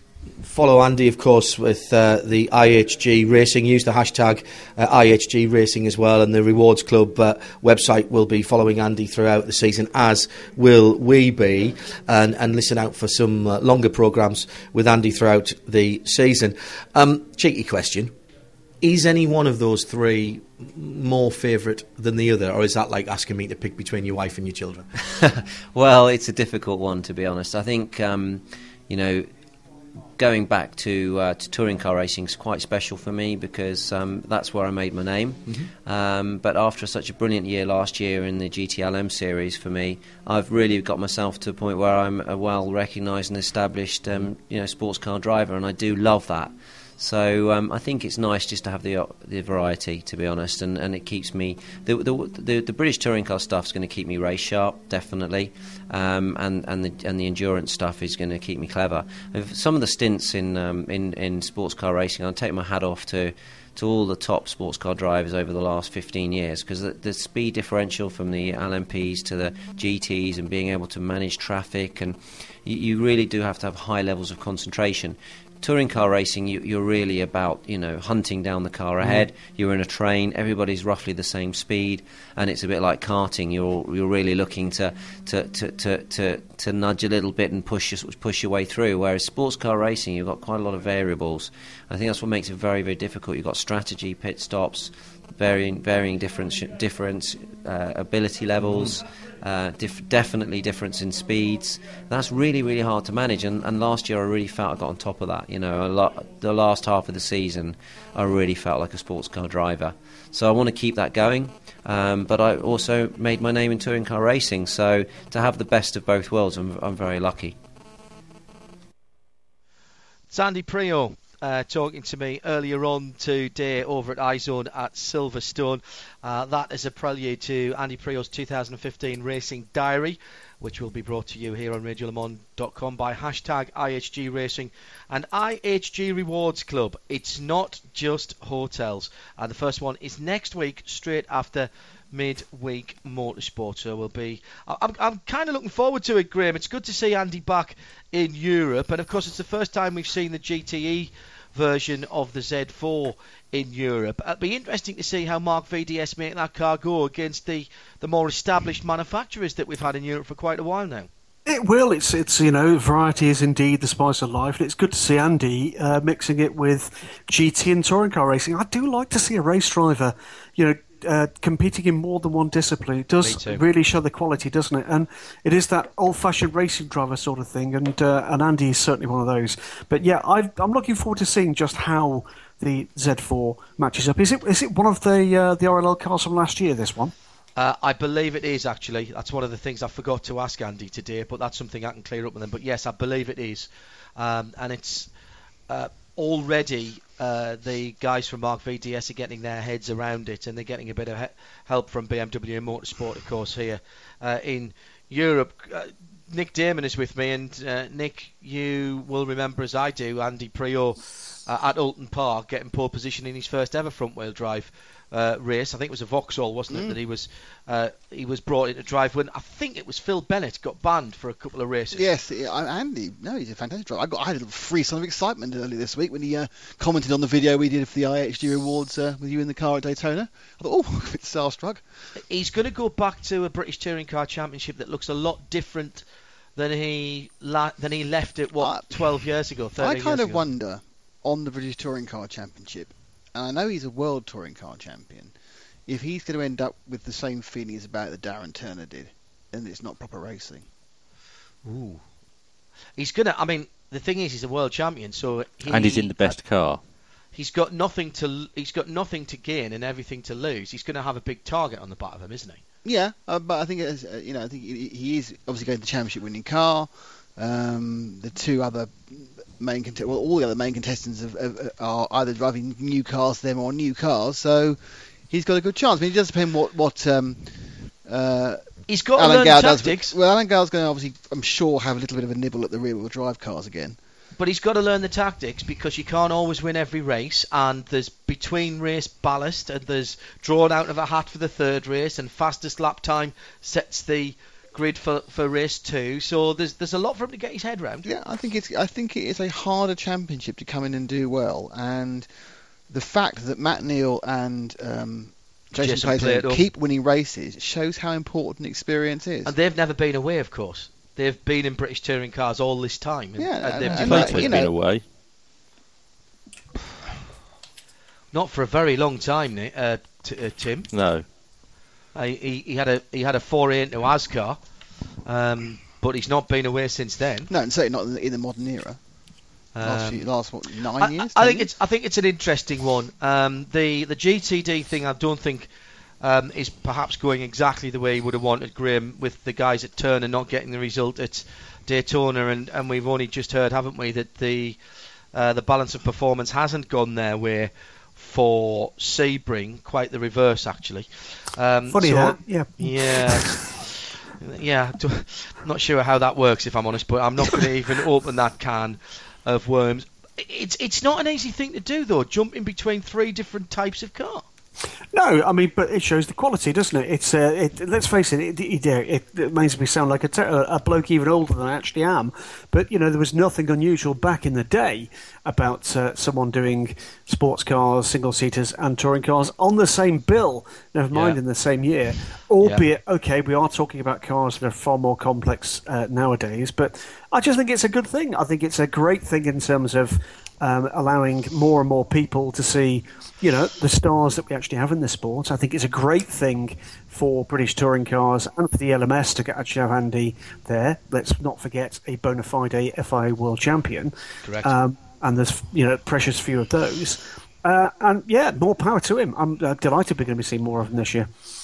Uh, we started the program off with the first uh, clue in Where's Nick or Where's Tim this week, and uh, he has been away. He's got a suntan, and his first clue was the Cabana boys looked nothing like Johnny Palmer. What's clue number two for Where's? Well, uh, I'll give you some of the uh, answers we've had so far. Alfred Wallace Mhm. said, uh, "So did Tim Gray go to Tuvalu?"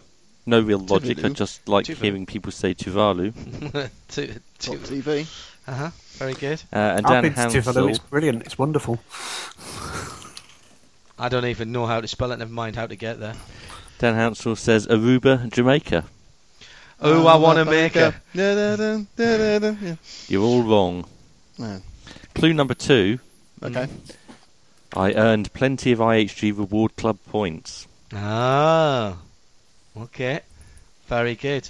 Uh, Stu G reminding us it's 20 years on from his hill climb title this year for Andy Priaulx, and uh, you'll be able to hear Is the it? first. F- yes, I know, scary, isn't it?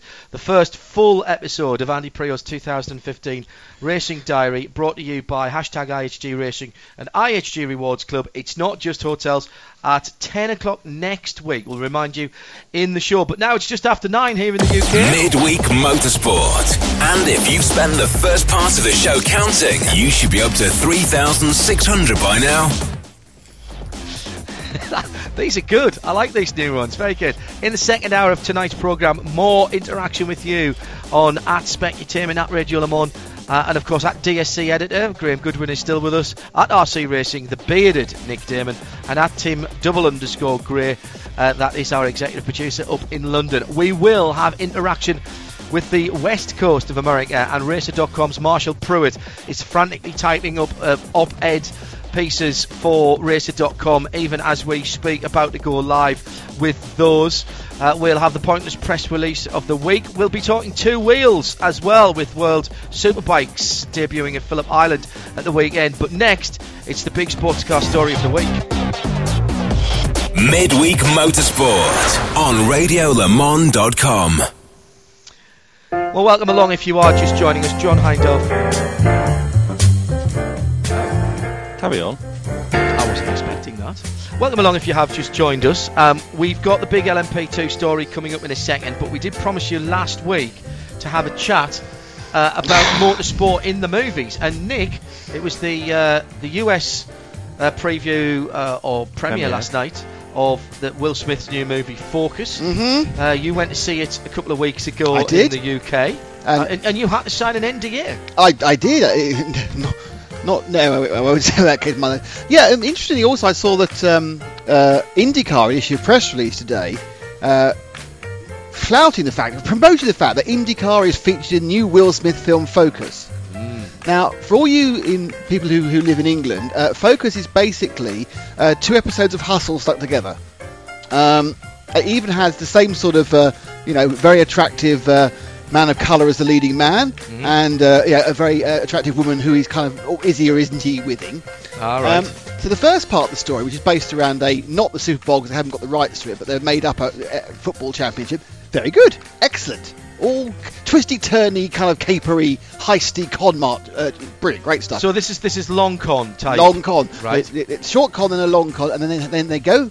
Then there's a three-year gap, Uh-huh. and they go off. The next, next we see out here is in Buenos Aires, As you do. a Buenos Aires racetrack. Now I've been to the uh, Buenos Aires. racetrack. It's not there. Apparently it's NOLA, and they've got a couple of Indy cars testing around. Right. And so you see these Indy cars going round, and then they have a scene when the Indy cars are going round, only they've overdubbed uh, last year, the year before last, Formula One noises. So they got screaming V8s rather than turbos or anything else. And then we we have this subplot set in the world of a racing series that's meant to be Formula One, but Formula One probably from about 1977 Excellent. when there's a, each team consists of seven people. Um, so the, the main plot point Extras that are this, expensive, Nick. Yeah Background so, artists so love this- background this- artists. The main plot point that, that Will Smith is playing the con man who's supposed to be a disgruntled employee wouldn't really work when you could point all the employees of every team. Um, and uh, they it, it, they then have So it. basically, it's as good a attention to detail in terms of the racing Oh, sequences as Rush. There are was. no racing sequences. It, it, it, it, it, after the cars go past three or four times, it's all based around trying to sell this special new algorithm that makes fuel saving better. Oh, hey! Don't break with your left foot. Exactly, and um, yeah, and they, they had these fantastic caricatures. They got an Italian who's a bit swarthy and a bit greasy, you know, but significantly, significantly more attractive than Flavio Briatore. They've got a team that's not McLaren but is run, but oddly, then run by a very brash Australian Ah, really? who's kind of like a combination of Flavio Briatore and James Hunt at the same time. And Lieutenant And- Alan Can we- Jones, obviously. so Yeah. can we cut to the chase? Is it worth going to see? I, I love caper films. Right. So even the fact that the It is the worst representation of motorsport I think I've seen since. Uh, Driven? yes, since Drivel, yes. Since Drivel, But luckily, and Rush. it is only a subplot, and therefore you don't get too offended after I was told to shush by Rachel for pointing out it wasn't Buenos Aires, they weren't the right car sounds, and what are they doing? What And, did uh, what did uh, IndyCar driver uh, Carlos Munoz uh, have to say about it? Ever since I was a small boy, I've wanted to be in a film with Will Smith. yeah, I, I, I got to stand in the back and point and have Nokia stickers on me. That is actually what he did say. Did he? said, um, he said, uh, movie driving is a little different from racing, but it was good to get out there and feel uh, the downforce. Um, I knew for sure I wanted to be a Hollywood star. Yeah. It was my first time with such an experience, and probably my first and last time in a movie. Uh, I don't see the I don't see the sequel being made. Yeah, uh, Nick Holland has just tweeted in to say, "I'm thinking the Crowne Plaza Heathrow. I believe it still has indoor cabanas for uh, timber. But how did he get his suntan? It could have been an Essex spray, of course, Of course, yeah. but it it's wasn't. not Nick. sprayed on, No, sorry. Uh, but it was a Crowne Plaza. um, Andy's uh, VDS car, Marc VDS car, by the way, is not an RLL car. Um, it's a new car from BMW Motorsport. Uh, so we've just had that in um, from um, the uh, hashtag IHG Racing Team. So thank you for that. I didn't ask Andy that today, so I I, I was fishing in the dark with that one. So thank you to uh, the hashtag IHG uh, Racing guys for letting us know. It is a new build car for Marc VDS from BMW Motorsport. And one Uh, more brings- thing from me. Yes, uh, which is that Focus is uh, on general release from this Friday, and in the US it's rela- rated R and uh, contains some sexual content and brief violence. Did it? Uh, Graham Goodwin is still with us from dailysportscar.com. Hello, Graham. Hello, hello. Uh, Nick Daman, of course, and uh, we've also got, as you just heard, our executive producer Tim Gray. Let's move on to the big story of the week. We've left it into hour two to make sure that everybody is here and also to get everything in our way. Um, let's start off with uh, some listener comments that we, were on the Facebook page earlier on. Dean Ackerman, why do these championships keep swallowing this spec Kool-Aid? If they do this to P2, what's the point of P3? Tyler Stover, boo! Limiting constructions, constructors is absurd. If someone to make wants to make a, a car to cost cap rules, let them do it and sort out their own business side.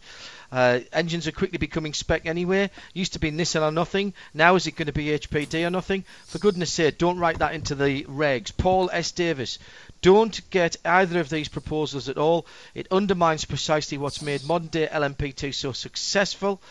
Uh, I suspect, says Paul, protectionism and politics at work here. Uh, James Thompson, what? It's all the small constructors that name, now typically build P2 cars, uh, which have carried the ACO for the past 15 years. Now, are they literally going to ban half of them from designing cars? Michael Booth, we've got Oreca, Onroak, HPD, Gibson, Strakka, Dome, uh, BR, Multimatic, plus Riley, Toyota, Dallara, and Adess building P2s. And you're going to tell most of these guys they can't come and play in 2017. Uh, it sounds like we've picked out just ones that are negative to the big story of the week, which was a leak from the prototype working group that was uh, meeting that was held on the 27th of January uh, 2015. Earlier on this week, a number of people uh, beginning to leak some details about this, and those I guarantee you those were absolutely representative. There was not a single positive comment on the Facebook page. Um, we've thought long and hard about how we're going to cover this tonight. What we're not going to do is we're not going to speculate. There's people's livelihoods at risk here. So what we're going to do is give you the facts. And we can give you the facts because I have in my hand two pieces of paper. um, That went well last didn't it? Yes, exactly. uh, I do have in my hand two pieces of paper. I suspect a number of other people have these as well, given the amount of detail that's come out of it, which include what appears to me to be uh, a proposal uh, that was put to the meeting of the 27th of January 2015. Um, it's presented to me in the form of uh, sort of minutes of a meeting, but it's not really because there's no discussion points. Um, but what I want to do is I want to just go through some facts on this. Um, these are not from industry sources. These are not from unnamed people.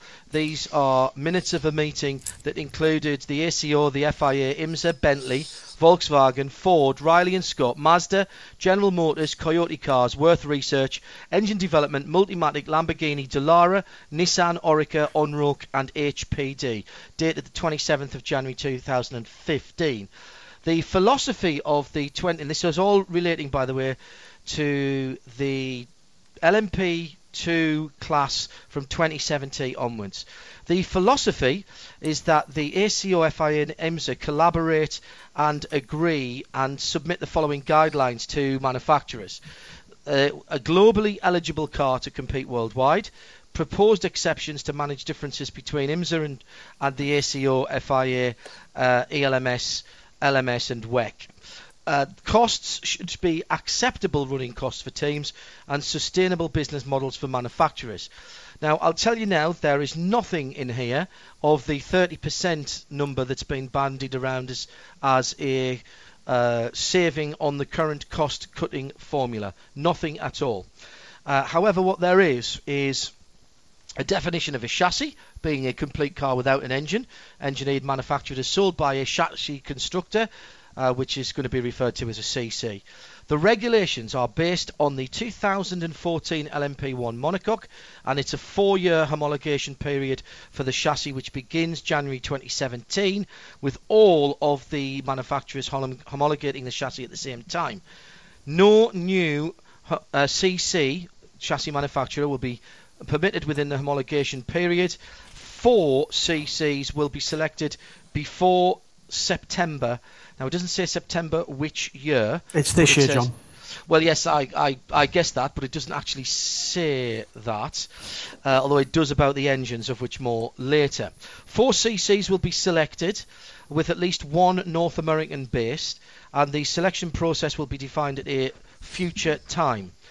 Uh, the uh, there's a single performance joker allocated for performance reasons following approval from the committee, and the update must be supplied at no cost to the team. After the homologation period, a new selection process will be initiated for the following period, I, I, presumably the following four years. Um, bodywork simplif- simplified to help reduce costs. Optional styling variants will be managed by IMSA for TUSCs. TUSC and all variants must fit within a defined aerodynamic performance box. IMSA will define that box for them, obviously. There will be an aerodynamic Le Mans kit mandatory for all cars at Le Mans 24. A cost cap still to be defined. The car should be at 1,900 millimeters. That's uh, a difference now because the cars are already at uh, 2,000 mil, and the minimum weight it should be increased to two to 940 kilos, uh, depending on the implications of safety test. Now, the engines, uh, a single engine supplier for the ACO and FIA regulations, uh, with the aim for a durability uh, of 50 hours minimum. Uh, aiming for less than today, running cost being the main target. Um, the single engine supply is chosen because after the dedicated engine uh, working group organised in 2014, it appeared that was the only sustainable, uh, the only sustainable uh, option to match all requirements. Four litre uh, V8, normally aspirated, based on the architecture of the F3 GRE 2.0 engine. Uh, that's thought to be the cheapest way to integrate the chassis. Uh, it could be useful to have one company in the US if it allows a lower cost. That would be a support company. Um, IMSA, however, will have three engines um, in terms of more than one, and they will be allowed to bring those cars to Le Mans 24. IMSA competitors will be allowed to race IMSA specification engines at LM24, but not at the WEC. Performance, uh, looking at something above 10 kilometers an hour relative to WEC, 50 horsepower more relative to WEC as standard. Now, single uh, uh, ECU and uh, grandfathering will include existing P2s and prototypes for IMSA. Uh, they'll be grandfathered for a year. New cars hoping to have better performance, etc. And the engine spec will be tendering in June 2015, and the suppliers should be announced in 15. That is the facts of what have been put out there. However, however, let's just before we all run around with hair on fire, remind ourselves that is a proposal and presented very much as a proposal that is still to be discussed. What we can't tell you, dear listener, is um, what was said in terms of discussion at the meeting, because there was an agreement between everybody who was there that they wouldn't discuss it, and, and they have they have stuck to that uh, reasonably, I think. There is another manufacturer meeting on the 26th of March, which probably will be at Ricard. It's the day before the Ricard prologue.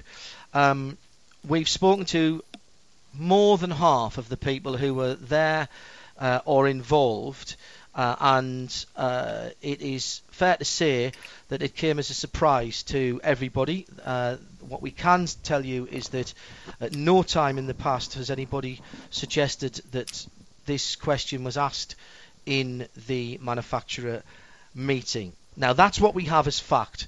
We're not going to speculate, as I said. Um, it is something for the ACO to talk about. The unfortunate part of this, Graham, is that I was um, reading some of that word for word because it's out there.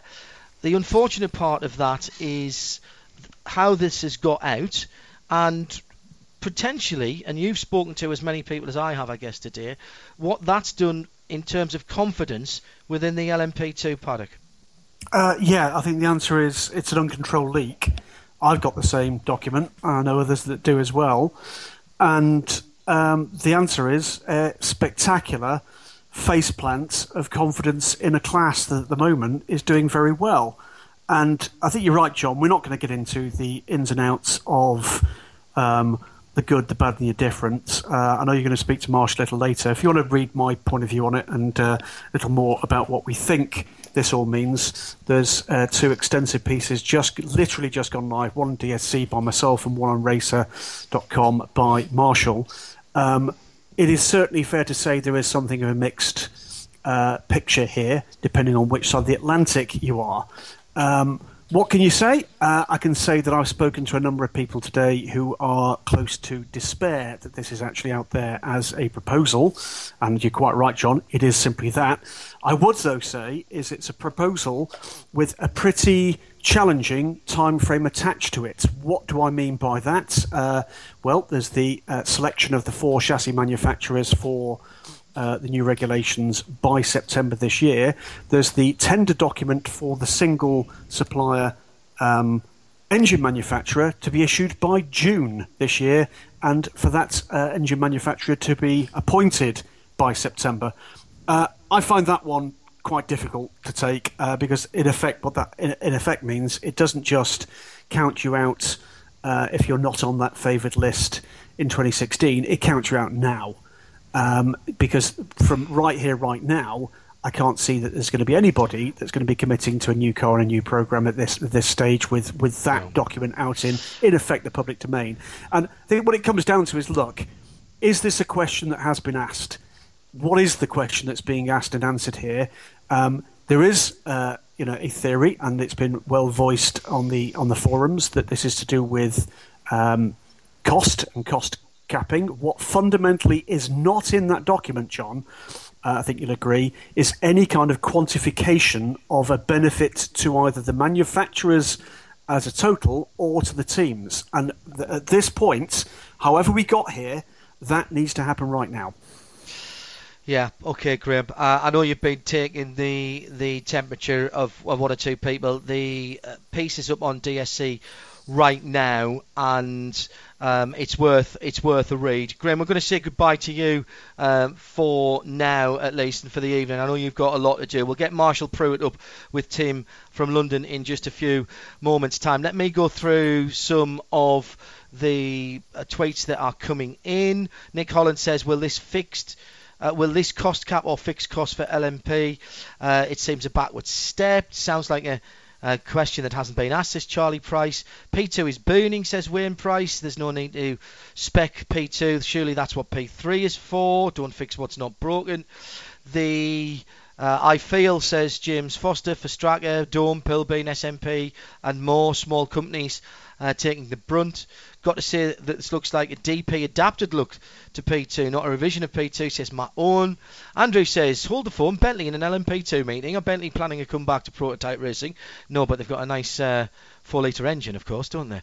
Uh, and uh, by the way, bespoke racing engine is the uh, is the answer to the question as, as as far as engines is concerned. GRE Appendix J 2 litre F3 engine. That would be something that Volkswagen, I'm sure, would be very interested in. Uh, surely this is a PR disaster for LMP2 chassis manufacturers who'd invested in a new LMP car now. Uh, the story, of course, remember, is just a proposal for discussion at the moment. Uh, gutted, uh, gutted if this goes through. Post Strakka after a bad uh, 2014. Uh, Marshall Pruett, uh, is he? Is are you with us there, Marshall? I believe I'm with you, Hindy. Hey, mate.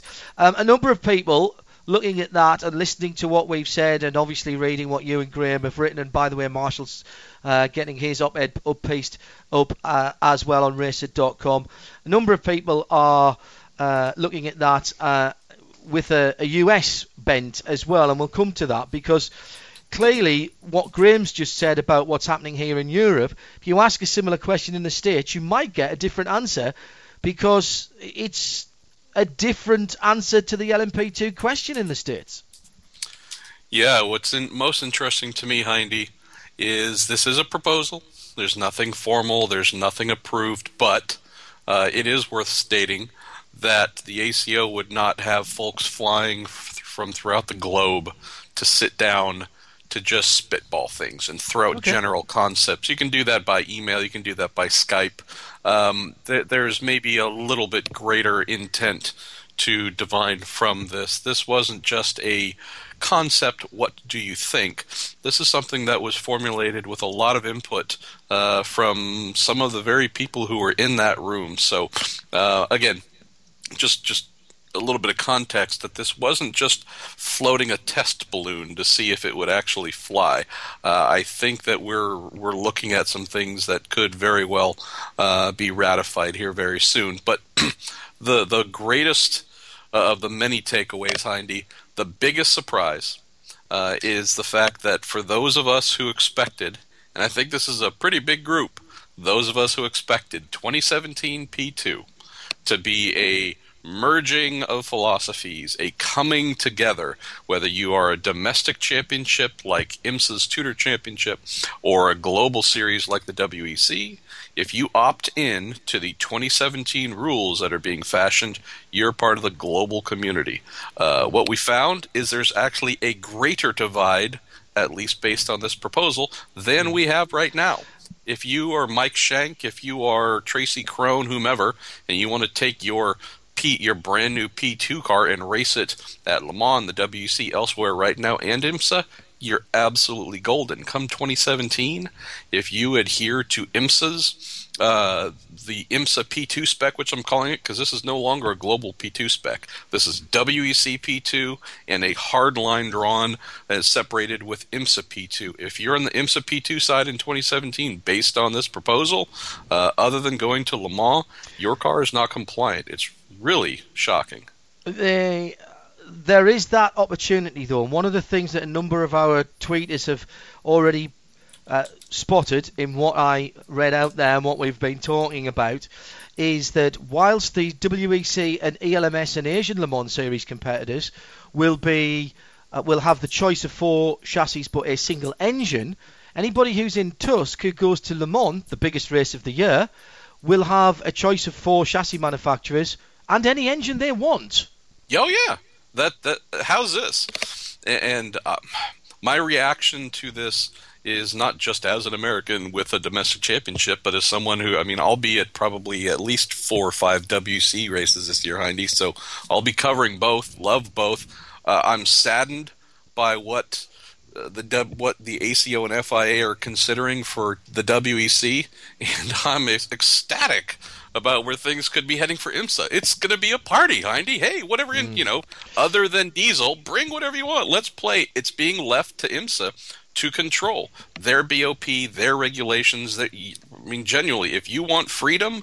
America's the place to go 2017 P2 if you like restrictions and being bound and uh, I mean I could I almost imagine Hindy a single sheet of paper being sent to WEC P2 entrance with four boxes check uh, check the one for the chassis you want one big box that says engine because there's no other choice and one big box that says tires I mean it's almost that simple Yeah, I forgot to mention it's a single tyre formula as well. Um, I should have mentioned that. Spec ECU, whatever engine you use, so even the guys from TUSC will have to use the same ECU, so there will be some performance balancing required um, when they come to when the, the TUSC, the IMSA guys come to uh, come to Le Mans. Um, I'm reading between the lines quite uh, significantly here. I see two stories here. I see a proposal uh, that the ACO are putting together for their side of things, and let's remind ourselves it's still a proposal. But I see that IMSA are ploughing their own furrow on that, and that to me is probably a bigger part of the story because, frankly, we we don't know what's going to happen with this proposal and and, and how it will um, it will how this, that story will develop. What I see is IMSA what's the word I'm looking for? Protecting itself, ensuring, Marshall, that it has still the opportunity to, and I, I'm going to be very blunt here, to attract manufacturer investment to their top prototype category. If Chevrolet uh, wants to come with a P2 program, they could do a, an engine.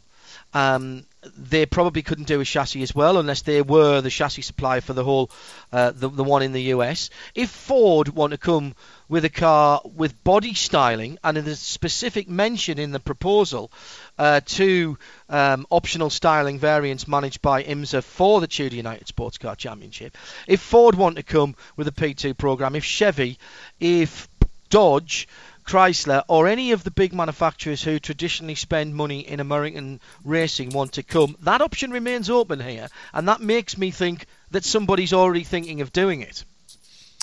So Imagine, imagine a world. Sounds like a bad movie trailer, Heidi. Imagine a, a world. world. Exactly. Imagine a world where uh, Jim France, founder of Grand Am, uh, father of the spec and much oft maligned Daytona prototype concept, is the one fighting hardest and, at least on the based on this proposal, succeeding to maintain vast diversity in uh, with the IMSA P2 spec turbocharged four cylinder engines. There's a turbo four cylinder coming for 2017. I know about. We have mm. twin turbo V6s. We have V8s. We all kinds of engine uh, variety, uh, chassis variety. Uh, g- genuinely, you have the guy who again has been ripped apart for his spec prototype concepts, championing diversity and you have the ACO, which is known as you know the fathers, founders, and protectors of all that's good and innovative and, and creative, uh, especially with the P1 class. Uh, effectively adopting uh, the old DP concept. I mean, that's what I've uh, written in my uh, opinion column that's up on Racer right now. It's shocking, uh, it, but at, with everything you've said, Hindy, absolutely. So if you want to play uh, P2 IMSA 2017. That's your destination. Uh, and, and, I know I'm repeating myself from earlier, but it's I'm still blown away by this. Uh, I have been afraid all along that what IMSA would be getting itself into was uh, too much European control, and that's nothing against European, but just as we've mm. seen throughout the years, the the ACO's concept of what P1 or P2 should be hasn't always met the realities of what's needed in America. And so my Correct. concern was, were we going to lose that? Well, what we've seen is, since America no longer has a P1 class, our P1 is P2 in the sense that it's where manufacturers play here. In uh, the WEC in P2, manufact- true manufacturer participation is not allowed. So we do have that difference. And the this proposal reflects that from top to bottom. In Europe, uh, manufacturers are not just discouraged, but effectively drummed out of the future regulations. And in America, where we don't have P1 manufacturers, we only have the P2 manufacturers, uh, that is not only being safeguarded, but uh, possibly amplified for what's going forward. Uh, it leaves a Chevy for example, with their Daytona prototypes, which make up the majority of the uh, of IMSA's prototype grid, them looking at well. So for us to continue in America, we're going to have to do something uh, based on these rules. Doing their own chassis, unlikely. But could they do their own engine? Absolutely. Would it be allowed uh, outside of America, other than once a year at Le Mans?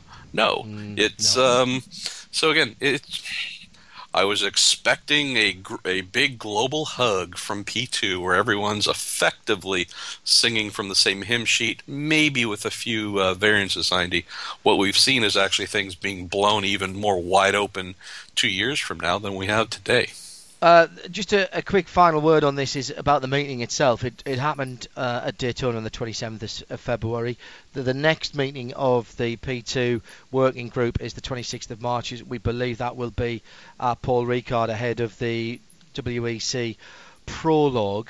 Um, there were some significant people not at that meeting um, who haven't found the need to be bound by um, the omertà that was signed up to by the people there to the FIA and the WEC.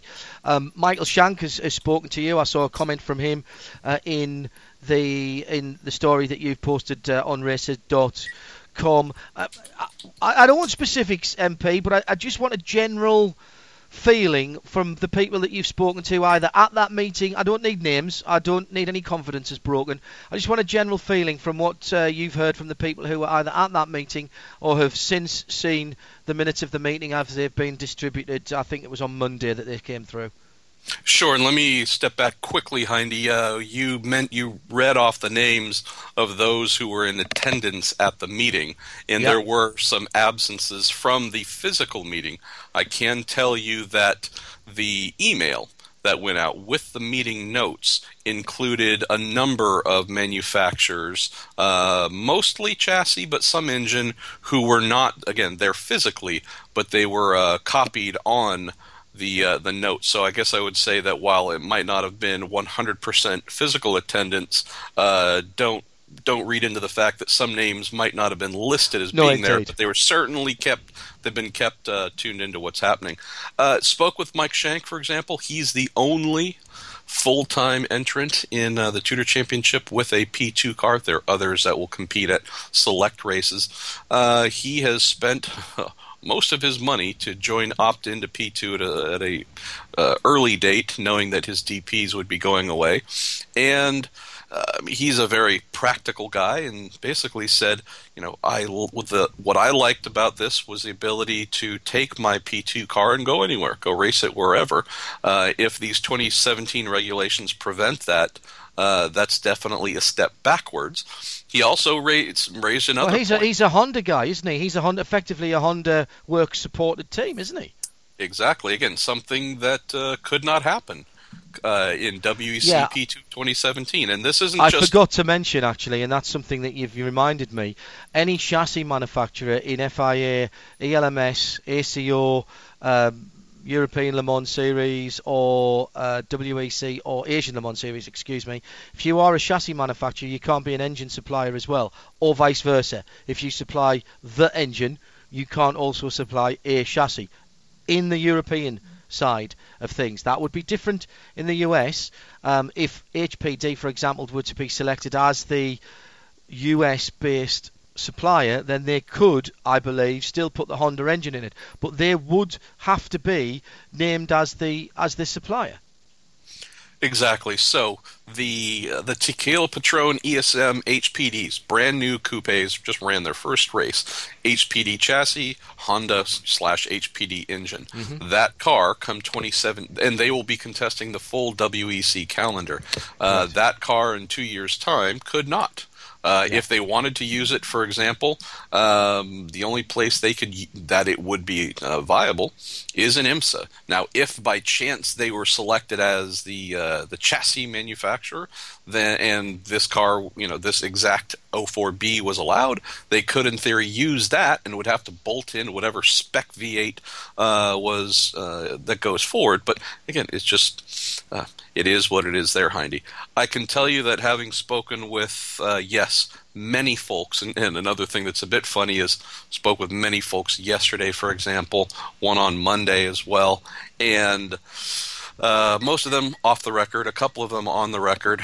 Uh, once some of these things started hitting the web, uh, they all woke up this morning to an email uh, from the sanctioning bodies in question saying, "Hey, so you remember that uh, non-disclosure agreement you signed? Please keep that in mind." Uh, so you won't be here, or you probably won't be hearing many speaking going forward. But I can tell you this for some who we would say, if we're looking at the chassis side, for example, uh, those manufacturers who uh, are, are well known championship winning P2 manufacturers at the moment, uh, it'd be quite a surprise to see them not uh, to, to not earn one of the four slots that are being considered.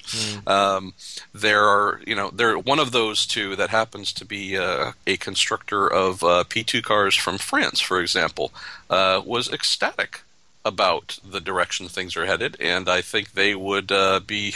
Why wouldn't they? From a financial standpoint, they could be earning a lot of business due to the restricted bri- Yeah, business I- practices. I, I kind of I, I kind of don't even want to go down the route of who might be getting what and why because it's just a proposal. Uh, Hugh de was was kind enough to come back to us and say he couldn't be on tonight's program. We're going to try and get him for for next week. show. Th- A couple of things. We're going to move on to some more American news in a moment with MP. A couple of things I just want to clear up from people um, is Engine is a single supplier for the European side of this. That's WEC That's all ACO and FIA. And this is a joint ACO FIA proposal, by the way. There's no suggestion that this is one or the other putting pressure on the other one. The the engine uh, the engine that is being suggested is a bespoke racing engine using the current architecture of the 2 litre four cylinder GRE or Appendix J, if you will, uh, 2 litre F3 engine, but basically tagging two of them together in a V and making a 4 litre normally aspirated. Uh, um, normally aspirated uh, 4 litre V8 engine for this. That's what is being uh, proposed yeah, in, in the proposal. I've, I've done d- done some searching on that Hindy, and I've heard the opposite because that was my take. Is it sounded like uh, like two Hayabusa engines, four cylinder Hayabusa uh, motorcycle engines being mated to a uh, a common uh, crankcase and thrown in the back of a radical. Uh, you know, two two liter four cylinder GREs thrown onto a uh, turned into a four liter V8. Uh, asked around to some current engine manufacturers and others, and they and I said that's what it sounds like to me. At least on their interpretation, they said no. And some of those folks were in the room during the meeting. Uh, they possibilities of the GRE head, for example. Uh, could that be used? For, at least from where they think things are heading, the GRE comments that were in the notes here may be a little bit misleading. So okay. we'll we'll see what they end up with. I can I understand if they wanted to use block. Yeah, I can understand if they wanted to use block architecture. Um, you wouldn't necessarily be slavishly following um, following it. But the big thing is, it's not a stock engine as we have at the currently. Uh, it's not a small turbocharged engine. It is a large capacity, normally aspirated, bespoke racing engine. That's how it goes uh, at the moment. Let's uh, have a quick look down the Twitter uh, at the moment. Uh, that uh, is coming in thick and fast. I can't keep up with it at the moment. Nick Holland said this is all going to require a podcast session and a notepad. a number of people making the point that neither Nissan or HPD, the engine of choice, the engines of choice in LMP2 at the moment, are strictly speaking. Um, bespoke race engines. They're both production based. Yes, that's absolutely true. Uh, Alfred Wallace says, surely there is a dialogue open between the FIA and the ACO for suggestions. Again, this is not a fight between the FIA and the ACO. This is very much a joint uh, proposal that is going on. Go and read Marshall's uh, piece on racer.com. I've just posted the link on the forum and uh, also Daily Sports Cars link uh, on there as well. Um, we could talk about this all night. We're not going to. We've given as many of the facts as we uh, have been uh, let into.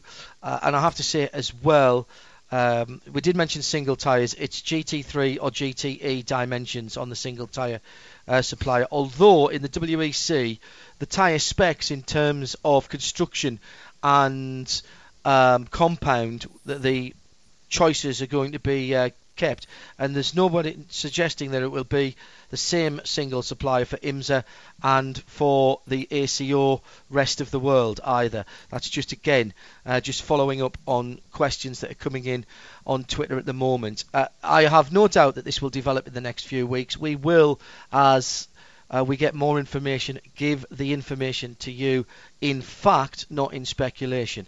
Um, let's move on Marshall, if we can, very quickly. Big weekend of racing um, in the US last weekend with the opener for the NASCAR season, the Daytona 500. Now, unfortunately, for a lot of reasons, which I won't bore everybody with, um, it's very difficult to get to see the race in the UK without paying an awful lot of money for a channel that you never want to watch for the rest of the year. What you mean to um, say is it's very difficult to watch it live. Well, yes. Well, who's got highlights, Tim? Uh, the NASCAR YouTube channel shows the full ah. races after the Sorry, event. but not on television because the, even the BT Sport NASCAR highlights deal has disappeared now. It's on uh, my so television. MP... Hmm? I've got YouTube on my television. Oh, well done. Um, I, I don't, yeah. um, and neither do quite a lot of people in the country. There's no terrestrial or satellite deal for highlights uh, in the UK. Marshall, who won the race? That would have been young Joey Logano driving for Penske Racing.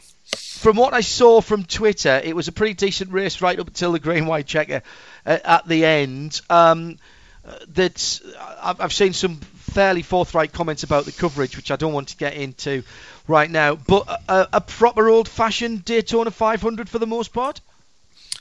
Yeah, Hindy, it was, if anything, lacking in drama, uh, mm. other than that late crash the uh, the red flag that followed, or I mean, what led to the green white checker, but the race stoppage and such. And there was a pile up on the final lap, which led to a yellow flag, and that also so the race finished under yellow, and that was also led to some people being rather displeased. But admittedly, uh, knowing how valuable each finishing uh, each finishing position is Daytona, uh, you don't necessarily want stricken cars, uh, fi- you know, uh, cars falling apart and drivers trying to race them back to the finish line to improve by one or two spots. So, uh, while unpopular, I understood that decision. But yeah, I mean, it was after a week of or weeks, I should say, of controversy, be it Kurt Busch and domestic abuse, his uh, his brother Kyle breaking bones in a crash in the uh, Xfinity, formerly known as Nationwide Series, uh, the infield, uh, you know, hitting the infield. Um, that, was, that was an odd one, MP, because that that particular piece of concrete wall was protected by three layers of of tyres when we were there for the Rolex 24 Daytona. Uh, I don't recall that part, and I'm not saying that's inaccurate. Just saying I don't recall that. But yeah, it, it's the same thing I've seen, and I guess should speak up more about at you know at other ovals. Fontana, for example, there are some areas where if you were to spin coming off of turn one and head make a hard left, you could certainly hit some things that are uh, well, won't budge and uh, possibly produce you know similar type. Uh, physical damage to a driver. Yeah, it was bad. Um, I mean, obviously, it's bad. Guys busted up in the hospital, and from it you have the nat what we I would say consider a natural expectation of if a guy is going to forfeit his health. Uh, you, what are the improvements uh, that will stem from it? Don't tell me the guy's going to crash, get torn up, and no changes happen. Thankfully, in the age of Twitter and instant response, uh, all the biggest names of the sports, from Jimmie Johnson on down, weighed in immediately on social media, applying great pressure. Why aren't there safer barriers ever everywhere, et cetera, et cetera? And uh, uh, Joie Chitwood, uh, Daytona track president, uh, responded immediately. They they put tires in place there and said that they would uh, effectively line the rest of the track with safer barriers.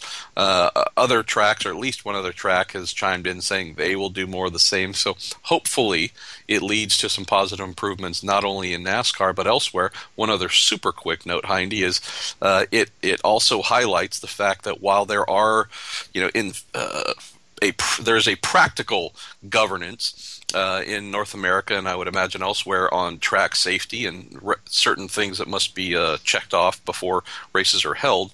There's really no body. There, is, we lack a body that actually flexes the uh, the power to make yeah. changes. To say no events will take place regardless of sanctioning body until these changes are made. So that's still a glaring uh, glaring hole. But just back to the race quickly, Hindy. It was a good race. To me, at least, it wasn't great. It was just maybe a sense of normal and uh, uh, we won't thing, delve. Man. Yeah, and we won't delve into the, the, the TV coverage. I can tell you that there was one interesting article just before the race. Maybe you'll give a little bit of context, saying that uh, commercials, the advertising during the Daytona, those rates had gone up significantly, almost like uh, we have with the Super Bowl here. So I think for those who complain about the frequency of advertisements, uh, I think uh, the NASCAR folks have realized, hey, there's some, uh, and the TV folks have realized there's some good money to be made here, uh, and saw that that applied to the event more than ever. MP, we're going to cut it off there. No time for IndyCar tonight. We'll do a bit of a catch up next week on that. Uh, I know you've got lots to do on the LMP2 story. I heartily recommend racer.com and dailysportscar.com for loads more background and very good op ed pieces on what we've been talking about tonight. For the moment, from racer.com, Marshall Pruett, thanks very much indeed, mate. Thanks, Andy. And we'll have MP on next week. Uh, just before 10 minutes to 10, we've got a lot to fit into the last 10 minutes, including, Nick, the first round of motorcycling this year. Uh, and it was at Phillip Island. It was. it was World Superbike, and it looked cold, chilly, windy, but great racing so in it's Superbikes. cold, chilly, and windy. Yeah. Who do you think did really well out of that? Fernando Alonso. No, no. What sort of what's the rider would do well A racing bigger on a track that's cold, windy, and unwelcoming? Uh, Brit. British driver. That's right. because both races were British one, two, threes. In fact, I- one, two, three, four. I think on the second one. I saw the first race pretty much as live. Couldn't manage to stay awake for the second one. Oh, I and saw then, the second one on Eurosport yesterday. and then steadfastly missed the second one every time I tuned in to the the highlights program. Um, Supersport was pretty good as well, but I thought World Superbike looked absolutely Well, fantastic. had Leon Haslam and Johnny Rea. Um, Haslam now in the Aprilia this year. Johnny Rea still in the Kawasaki. which uh, is, despite some performance balancing, actually, during the off season, is still a rocket ship. That's just, just uh, well brilliant. the MotoGP bike's not going very well. Hmm. Another story there. Uh, and they shared a winner piece. Both of them uh, clinched in the last lap. And Chaz Davies uh, in the recalcitrant Panigale got a brace of podiums, two thirds, which is really. Um, and by that he was half a second back. He wasn't in any way No, out, no, it- outclassed. and the racing was fantastic. It was, and, and I think that the Ducati very pleased with that uh, Troy Bayliss making his return. Uh, got points in the first race and had a tyre go off in the second race. Didn't Uh, look completely out of his depth, in fairness. no, I think hopping on a bike at 46 years old, 45 years old, um, he's still very, very quick, and I'm sure if you gave him three or four more races, he'd be right by the, up at the front. Um, but yeah, I mean, the most amazing thing I've ever seen, and, and you'll have to tell me about race two.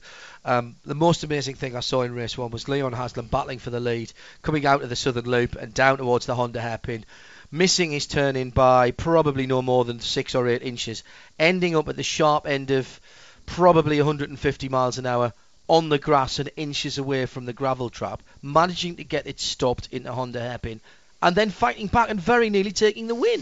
Well, I mean, it was it, the second race. Well, it didn't have that uh, standout moment, but it was still a really, And it was really just close. still the three guys battling Three the guys back the whole way. They that um, one of the guys, I think it was Van, Van der Mark, I think, um, had a th- was, was up the front, then th- then jipped back and threw it. But there was a but the three guys. Yeah, I mean, it was a, it was a really, really very close race. Um, some very uh, good rookie performances. You mentioned Van der Mark, um, Leon Camier on the MV Agusta, Must be chuffed Uh, about that because that's uh, only recently homologated. um, and uh, Terol, the I think he was the last ever 125 world champion, wasn't he? He's on the Ducati. I thought he looked uh, Didn't go well for pretty the, good as well. didn't go well. for current world champion Sylvain Guintoli, obviously off the year onto the, the Honda.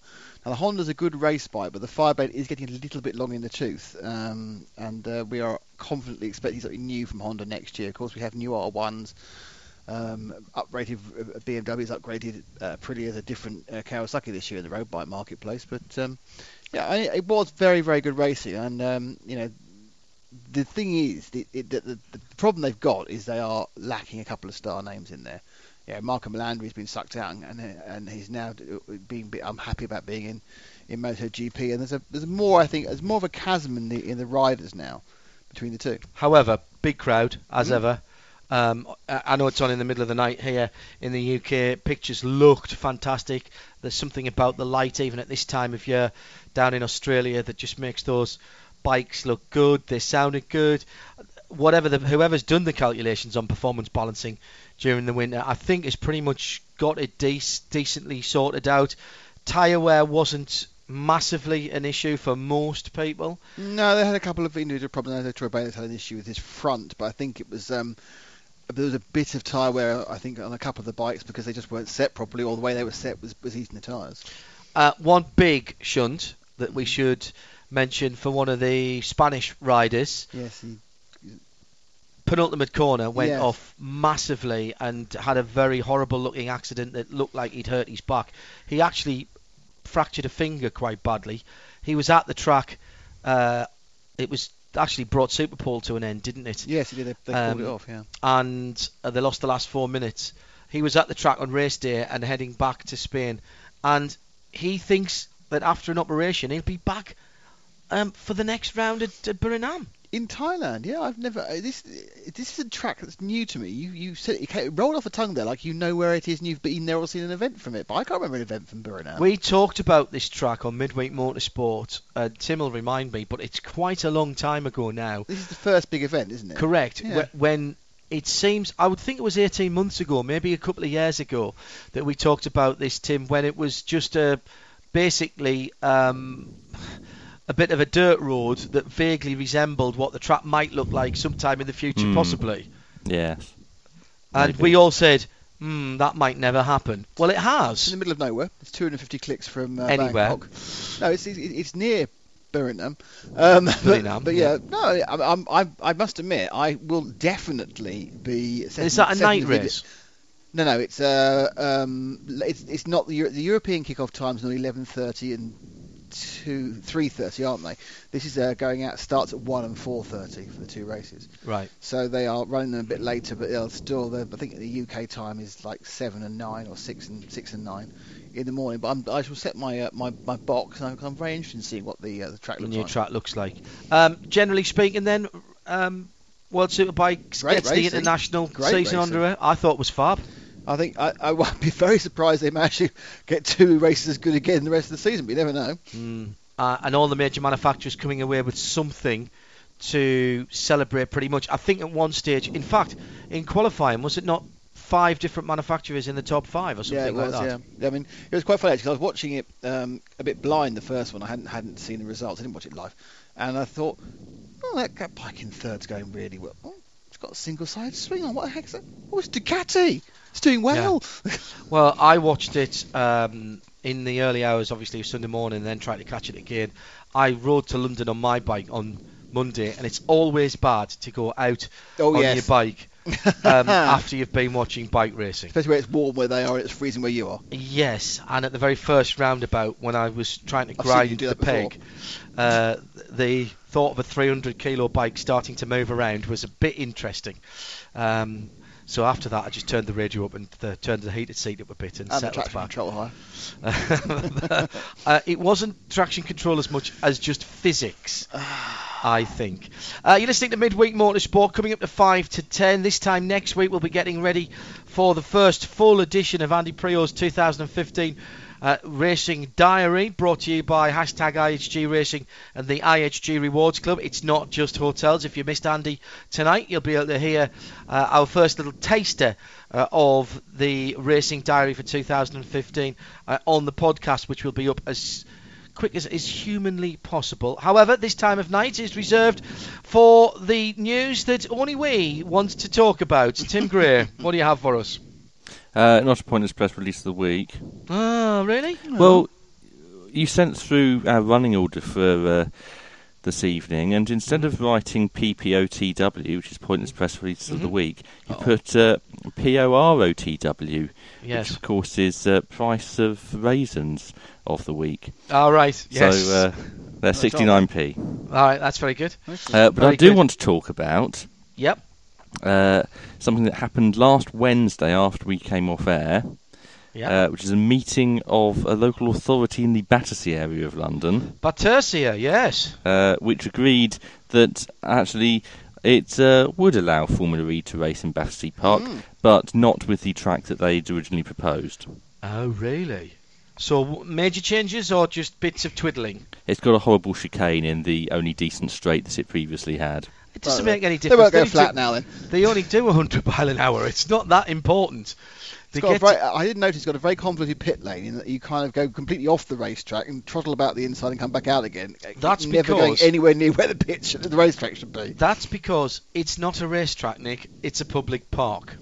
Very few public parks have been designed Well, with the Albert thought of Crystal Park Palace. has. Crystal Palace. Yes, he says with his wobbly head on. So that's two we've come up with. What was the other one that you said? Albert Park. Yeah, that's not in there. the UK, though. And Is it? whatever the park where uh, Montreal is. Yes. The Ile de Gilles Villeneuve. Yes, that's a park. It wasn't designed with the, the thought of putting a Monza, that's in a park. That one I'll give you. Okay. Th- But this But is then again, don't forget, it's, it's they, they, the pits will be less important in 2020 when they finally get down to one car a race. Yeah. well, maybe they'll use some of the old P2 Did you see, did chassis you see that, that, are left those, over. those proposals? By season six, they'll be able to use one car race. They've appointed the uh, companies that do are that allowed would be to. Sorry, Nick, sorry, Tim. Just, just to, to, to say on what Nick was saying there, if they can do that, that would be pretty impressive improvement of range. They could do it now. They designed the cars properly. Well, you could do it now if they were all in Tesla Model S's.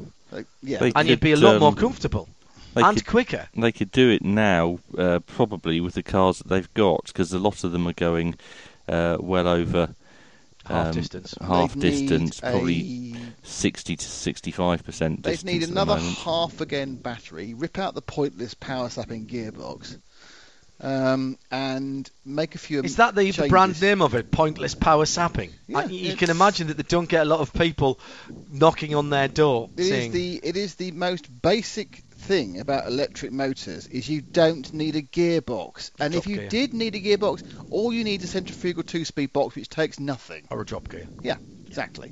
But we know why it's there. But if they got rid of that, 50% more power um, in the battery, they'd do it no problem at all. But they've they've welded themselves, not literally, um, so arc welded themselves to the battery for another year, a year and a half battery supply. They're allowing, as Tim said, the, some technical freedom. They give it to Renault and five of the teams, haven't they? Is that right, Tim? Or? I, I think eight uh, organisations have been given licences to produce uh, power units. But they are all, all existing teams, aren't they? Yes.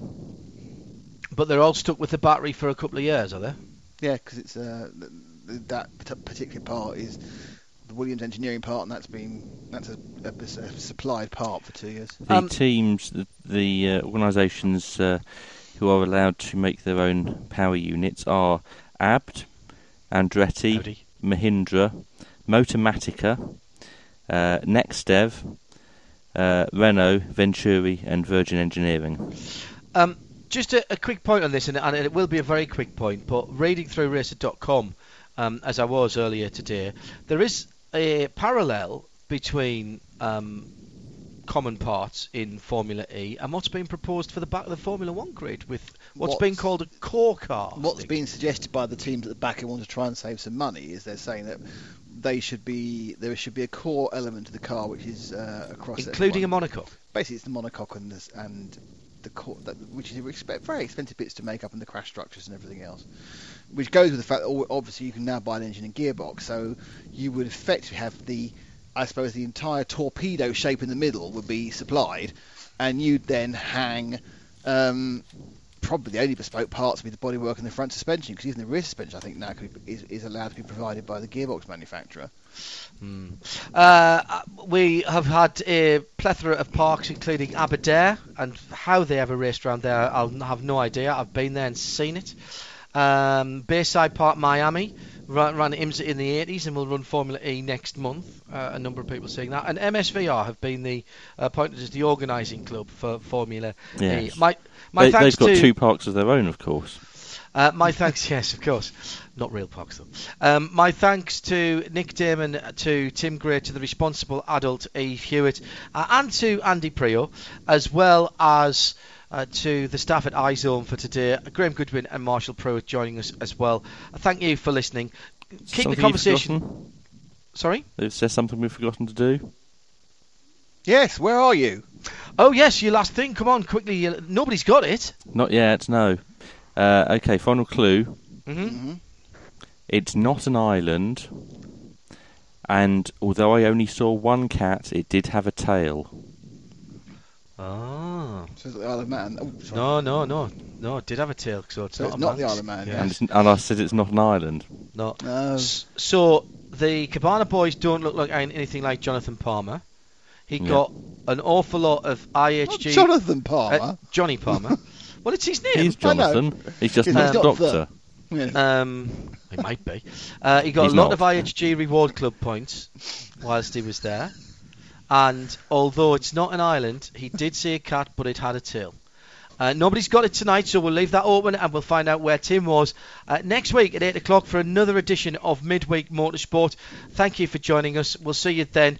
Keep the conversation going on Twitter at Specutainment, at Radio Le Mans, and of course on the Midweek Motorsport Listeners Collective, both on the website radiolemans.com and on Facebook. Uh, there's no time to explain. Uh, the llama, oh, is going to a single hoof formula. This program is a Radio Show Limited production. Tell your friends there's more at radiolemans.com.